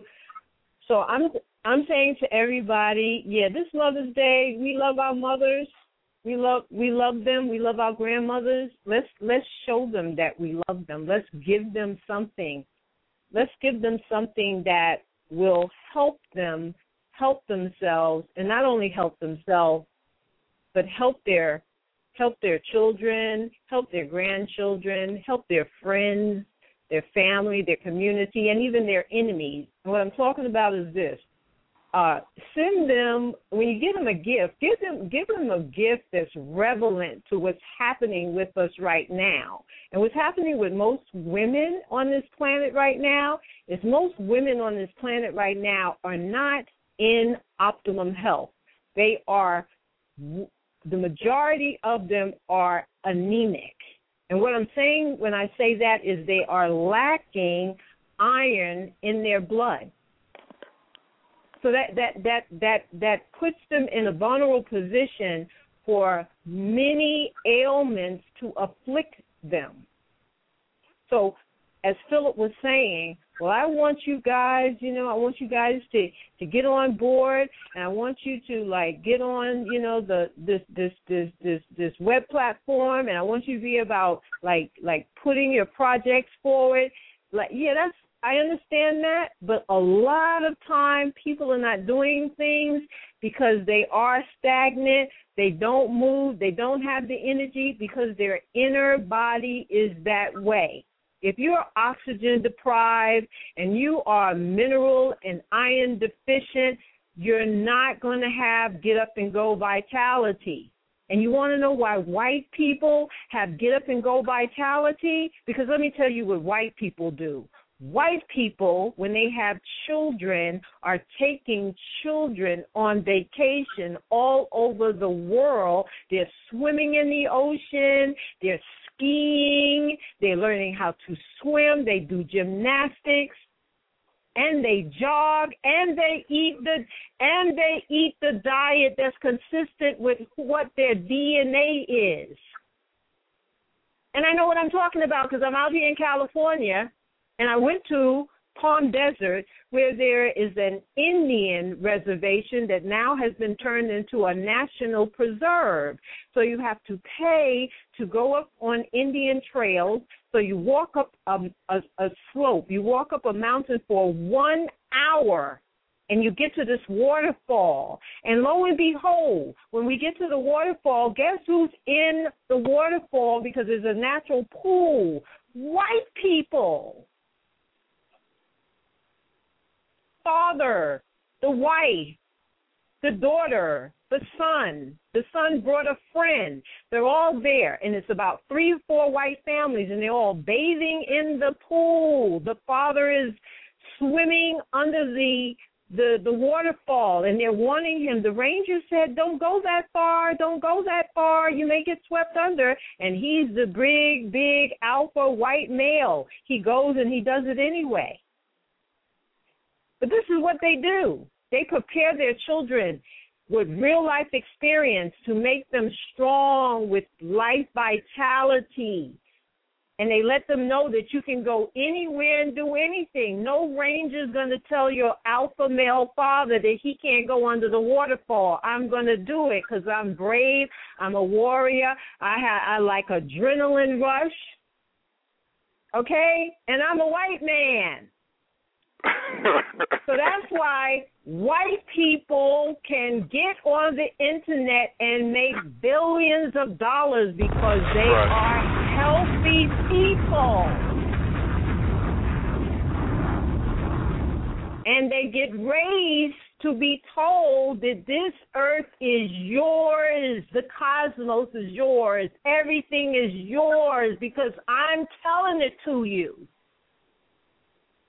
And I'm a warmonger, and I'm a robber baron, and I'll kill anybody. I'll kill your mother to prove my point and keep my wealth and give it to you if I so desire. Ain't that ain't that what Warren Buffett says? Mhm. The one of the wealthiest men in the world. I know you Mooney twins know who he is with all of that uh, trading and stock stuff y'all guys are talking about. Yes. Yeah, he he's so wealthy. He said, "I'm giving my wealth away. I'm gonna give it to Bill Gates and his wife so they could do what they want to do with it. And my That's children, right. I ain't leaving them nothing. My children ain't getting nothing. My children are going to get the benefit of me sending them to college and learning formula and technique and learning what I'm doing, and they better do what I'm doing so that they can get the wealth that I got. He he drives a simple old car. He lives at an old Marta's house. He's been married to the same woman for 35 years. He he wears clothes off the rack. Mm. So all I'm saying is this: get healthy, get healthy, brothers and sisters. Uh, get up out of Harlem and go somewhere that's consistent with who you are genetically. You've been whipped for about six months in in the winter weather when that's not your climate. That's right. So now you got to go somewhere to really get warmed up, eat some real food, get that stress, that tightness and tenseness and anxiety off of you from that damn Arctic cold for the last six months. And I'm going to tell you how I know that that's not your climate. Because when it was 23 damn degrees in New York City with a wind chill factor of minus eight, white people was in Central Park jogging and they had on shorts. and you had on a coat, you had on uh, long johns, boots, the sniffles, and he's jogging, and I and I know what I'm and I know what I'm talking about because I'm born and raised in New York City in Metropolitan Hospital, so I have seen that year after year after year because I'm a native New Yorker. So you're not white people. You are different than white people. White people are the polar bears. You are the gorilla. Mm. You're tropical. You're supposed to be eating tropical food. You're supposed to be in a tropical environment. But no, you're living like a gorilla. You're living like a polar bear. You're in the polar bear climate. You're eating polar bear food. And you're suffering. And your children are suffering. And your man is suffering. And I'm gonna I'm gonna end it like this. I'm gonna I'm gonna say this. There's an epidemic of herpes going on in the community. I mean, it is like rampant. People talking about oh, people are dying of AIDS, and black women are the leading uh, females on the earth that are infected with HIV. That's a goddamn lie. No, the number one thing that's infected affect, affect infecting women of all color is damn herpes virus. And the majority of the clients that I'm getting and a couple of other women are getting is that these sisters are doing everything. They got they deal with males, they deal with females, they're dealing with everybody sexually because the society says it's okay. Um, Okay? And sexually transmitted diseases is on the rise too. And the number one thing that's killing everybody, that are killing people and putting them in their grave faster than anything else, is heart disease. The heart is stopping. The heart chakra is close. The number one disease that's killing people in the United States, and I believe it's worldwide. You guys can Google it and see if I'm actually absolutely accurate about it. Is heart disease. Yep. The heart chakra is clogged up, is closed up because of the way people are living. And fat is what a coroner is pulling out of, cutting out of people. Because I had a brother I met in Atlanta, he's a coroner, and he told me that heart disease is what's killing people. And the thing that the, the thing that they cut out of the body when they do the autopsy is not like a hundred pound of waste in the colon and the small intestines. It's about fifty to sixty to a hundred pounds of fat. Mm. Okay, so like I'm just gonna say this. Uh if you care about black women, you care about your mother, your aunt, your sister, your cousin, then this Sunday give them something real. Give them some iron food. And I think about three weeks, four weeks ago, when I was on you guys' program, I I'm an herbalist. That's what I do. That's what I learned from Dr. Sebi and my aunt 30 years ago, and I still do that. I was offering a special on the iron. Normally, my iron is fifty dollars a bottle. I said, you can buy the iron for twenty three dollars. It's not prepared. It's the loose herb. You buy it for twenty three dollars. You can you can prepare anywhere from a pint to a quart with it. That's like an unbelievable savings, and you prepare it yourself. Because ultimately, what has to happen with us again as a people is that we should not be walking around where there's just like maybe four or five expert herbalists on the on the earth. That's not how it was before. Before, everybody had somebody in the family that knew the wisdom and the knowledge of herbs. Mhm. Somebody had an aunt, an uncle, somebody in the house that knew it. And out of the love, the love and compassion of your grandmother or your mother, when they saw that you were temporarily sick, they knew what to go get to fix you. So it's not like what I have to do or Ma and Sadie have to do. We got to go get the herbs from the wild. We got to have them brought to America. We got to pay that person to do that. Then we got to prepare the. We got to you know do the whole processing thing. We got to prepare it, put it in a bottle. You know, put a label on it. You know, make a fancy website. We got to put the right words on it, the right colors, the right images. And then we got to charge you guys because all of that costs money. But everybody needs to learn how to be their own herbalist. They need to learn how to cook the food of your ancestors that were foods that were preventative foods that cause you not to get acid, uh, you know, like imbalanced. Because that's the key too. People are eating all this crap and they are so acidic.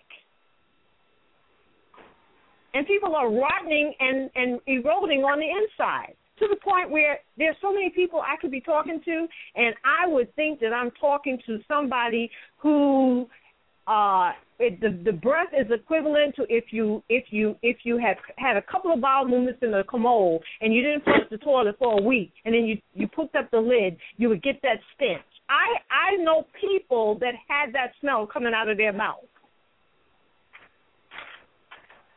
so mm. what is that what is that inside that's rotting to the point where it smells like a commode full of feces that don't have no water in it and nobody flushed it for about a week? Now everybody may know what that smells like.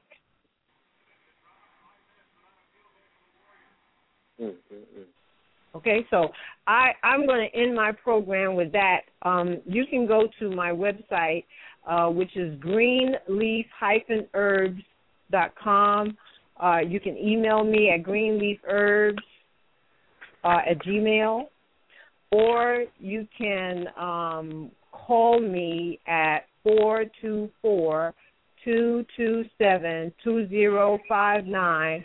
And I want to thank I want to thank the number of brothers and sisters uh, four weeks ago when I offered the special that ordered the special, received it, and um, you know have emailed me, text me some really nice comments about, you know, liking the formula and, you know, appreciating that opportunity and special that I'm um that I offered. And I just, you know, you know, um like yeah, go get that money like those uh Mooney twins and that coach uh K said and um uh I'm a Taurus uh so this this this new moon in Taurus is very special for me. My birthday was April 23rd. So I'm like right in the vibe, the cosmic connection of this day and what's happening. So, like I said, uh, thank you for that information, um, the Mooney Twins. Thank you, Coach Khayr. Thanks, Philip. Thanks, Paul. Thanks, the listening audience. Everybody enjoy that woman, mother, or that womb, man, mother appreciation day on Sunday.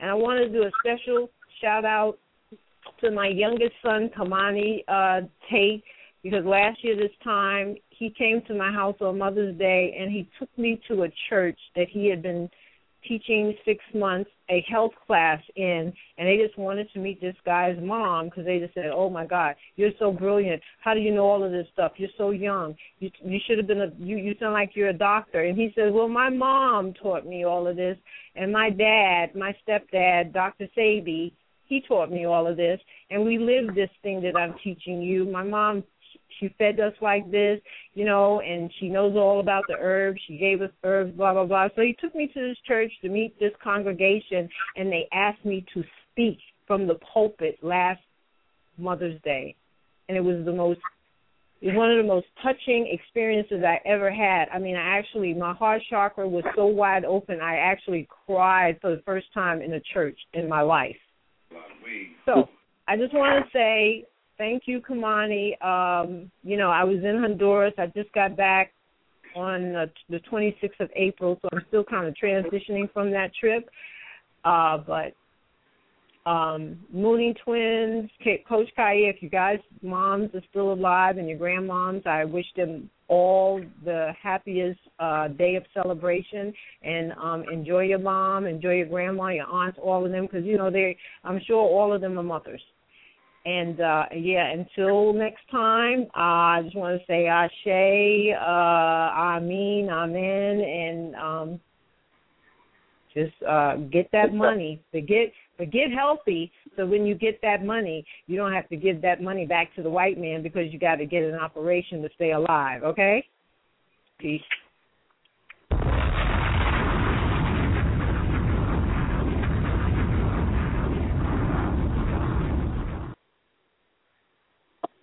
See, that's where I that's where I get it from. I get it from my mama. Huh? no doubt. So that's where it come from. Mom radical. I said, love it. If you ain't poop, you ain't nothing but a Rudy poop. Man. Ma, Yes. hold on. Is she out here in L.A.? Yeah. How's that? Is that is that my grandson Amir? No, this is Dwayne. Oh, I thought I heard a child in the background. Oh, okay, yeah, I'm sure. Okay. Yeah, this I- is Amir right here. Oh, hey Amir. Happy Mother's Day. Thank you, Amir. I've been out here talking about you. When I hear people saying stuff that don't make no sense, I be saying, I said, my grandson says, he says when he is when he is to the when he hears stuff that don't make sense, he says, what the hell?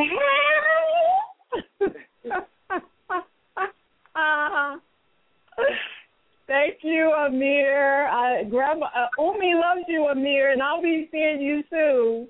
Okay? Okay. Okay, you give your mommy a big kiss and tell her I said Happy Mother's Day. Okay. All right, babe. Okay.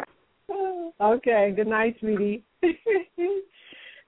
oh my God. These callers. Yeah. We got a few more callers.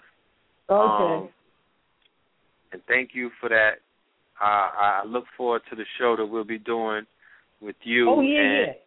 the Oh yeah, participants. uh, yeah. We talked. Yeah, we had talked about um next, perhaps next week, one day, um, on your program schedule to have um uh, about eight of the of the individuals that were at the Healing Village when I was there, for Yeah. all of us to get on and share our individual stories with the family about that experience, that that that return to the I mother, return home, like activate the DNA experience that everybody had.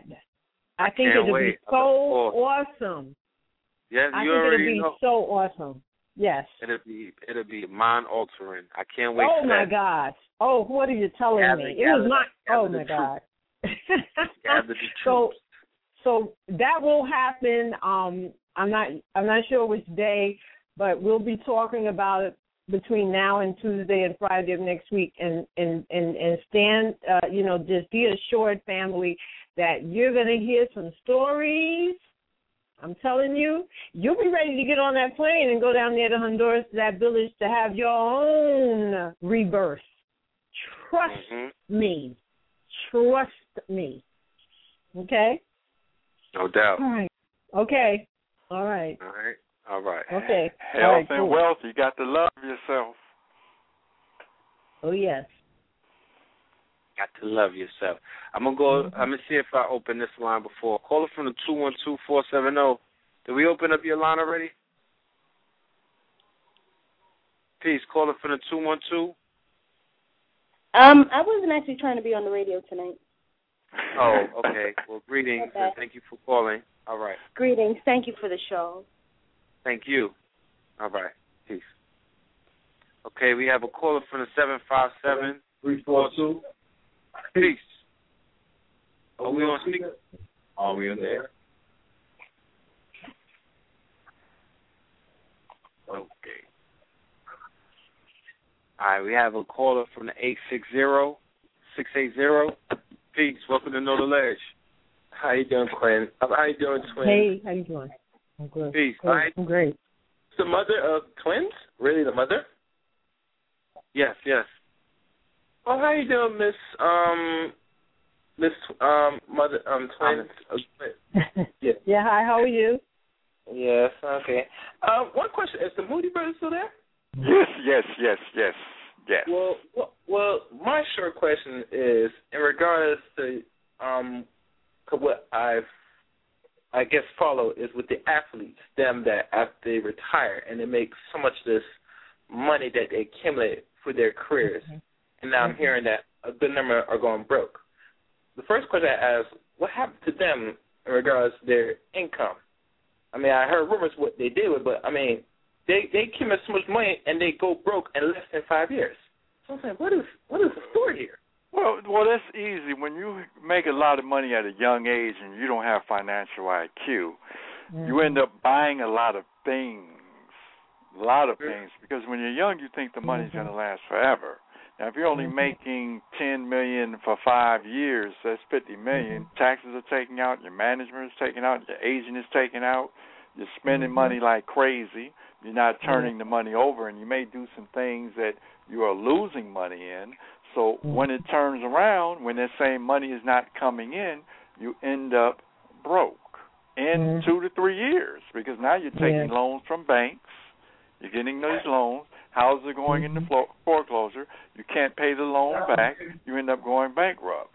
Allen Mhm. Iverson, a perfect example. Thank God, in about ten years, he has thirty million coming to him from a shoe company. Yeah, I heard about that. Okay, so uh, all he got to do was live that long. But it seems, you know what I'm I- saying? But I'm not sure if that's the I mean, the way how he's going right now. I mean, I mean, it's possibly could he, he'll, he'll, he might live that long, but yeah, who knows to his age? Because you know the way how things are. I mean, if if he's already financially that problem, I mean, what he's gonna do for the next? He's like 20, 37, 38 now. yeah. So that means wait like 15 more years. I think maybe almost, actually 18. My fault. 18 Yeah. years. Well, my thing So- is, my thing is the only way to turn it around is Mhm. is if you can look. If Mike Tyson can turn his life around, I think Mhm. anybody can. Oh yeah. Iverson can Yeah. turn his life around tomorrow. He's he's worth more than he thinks he is. But when you Mhm. drink that alcohol and you're on drugs, he co- he doesn't see clearly. Mhm. That's true. Okay. and he's probably depressed, so he, he Mhm. can't see nothing but pain and Mhm. emotion. Yeah. That's that's that's goddamn Allen Iverson. This is that's mm-hmm. what with Allen Iverson belonging to a congregation or a, a, a, a fellowship of millions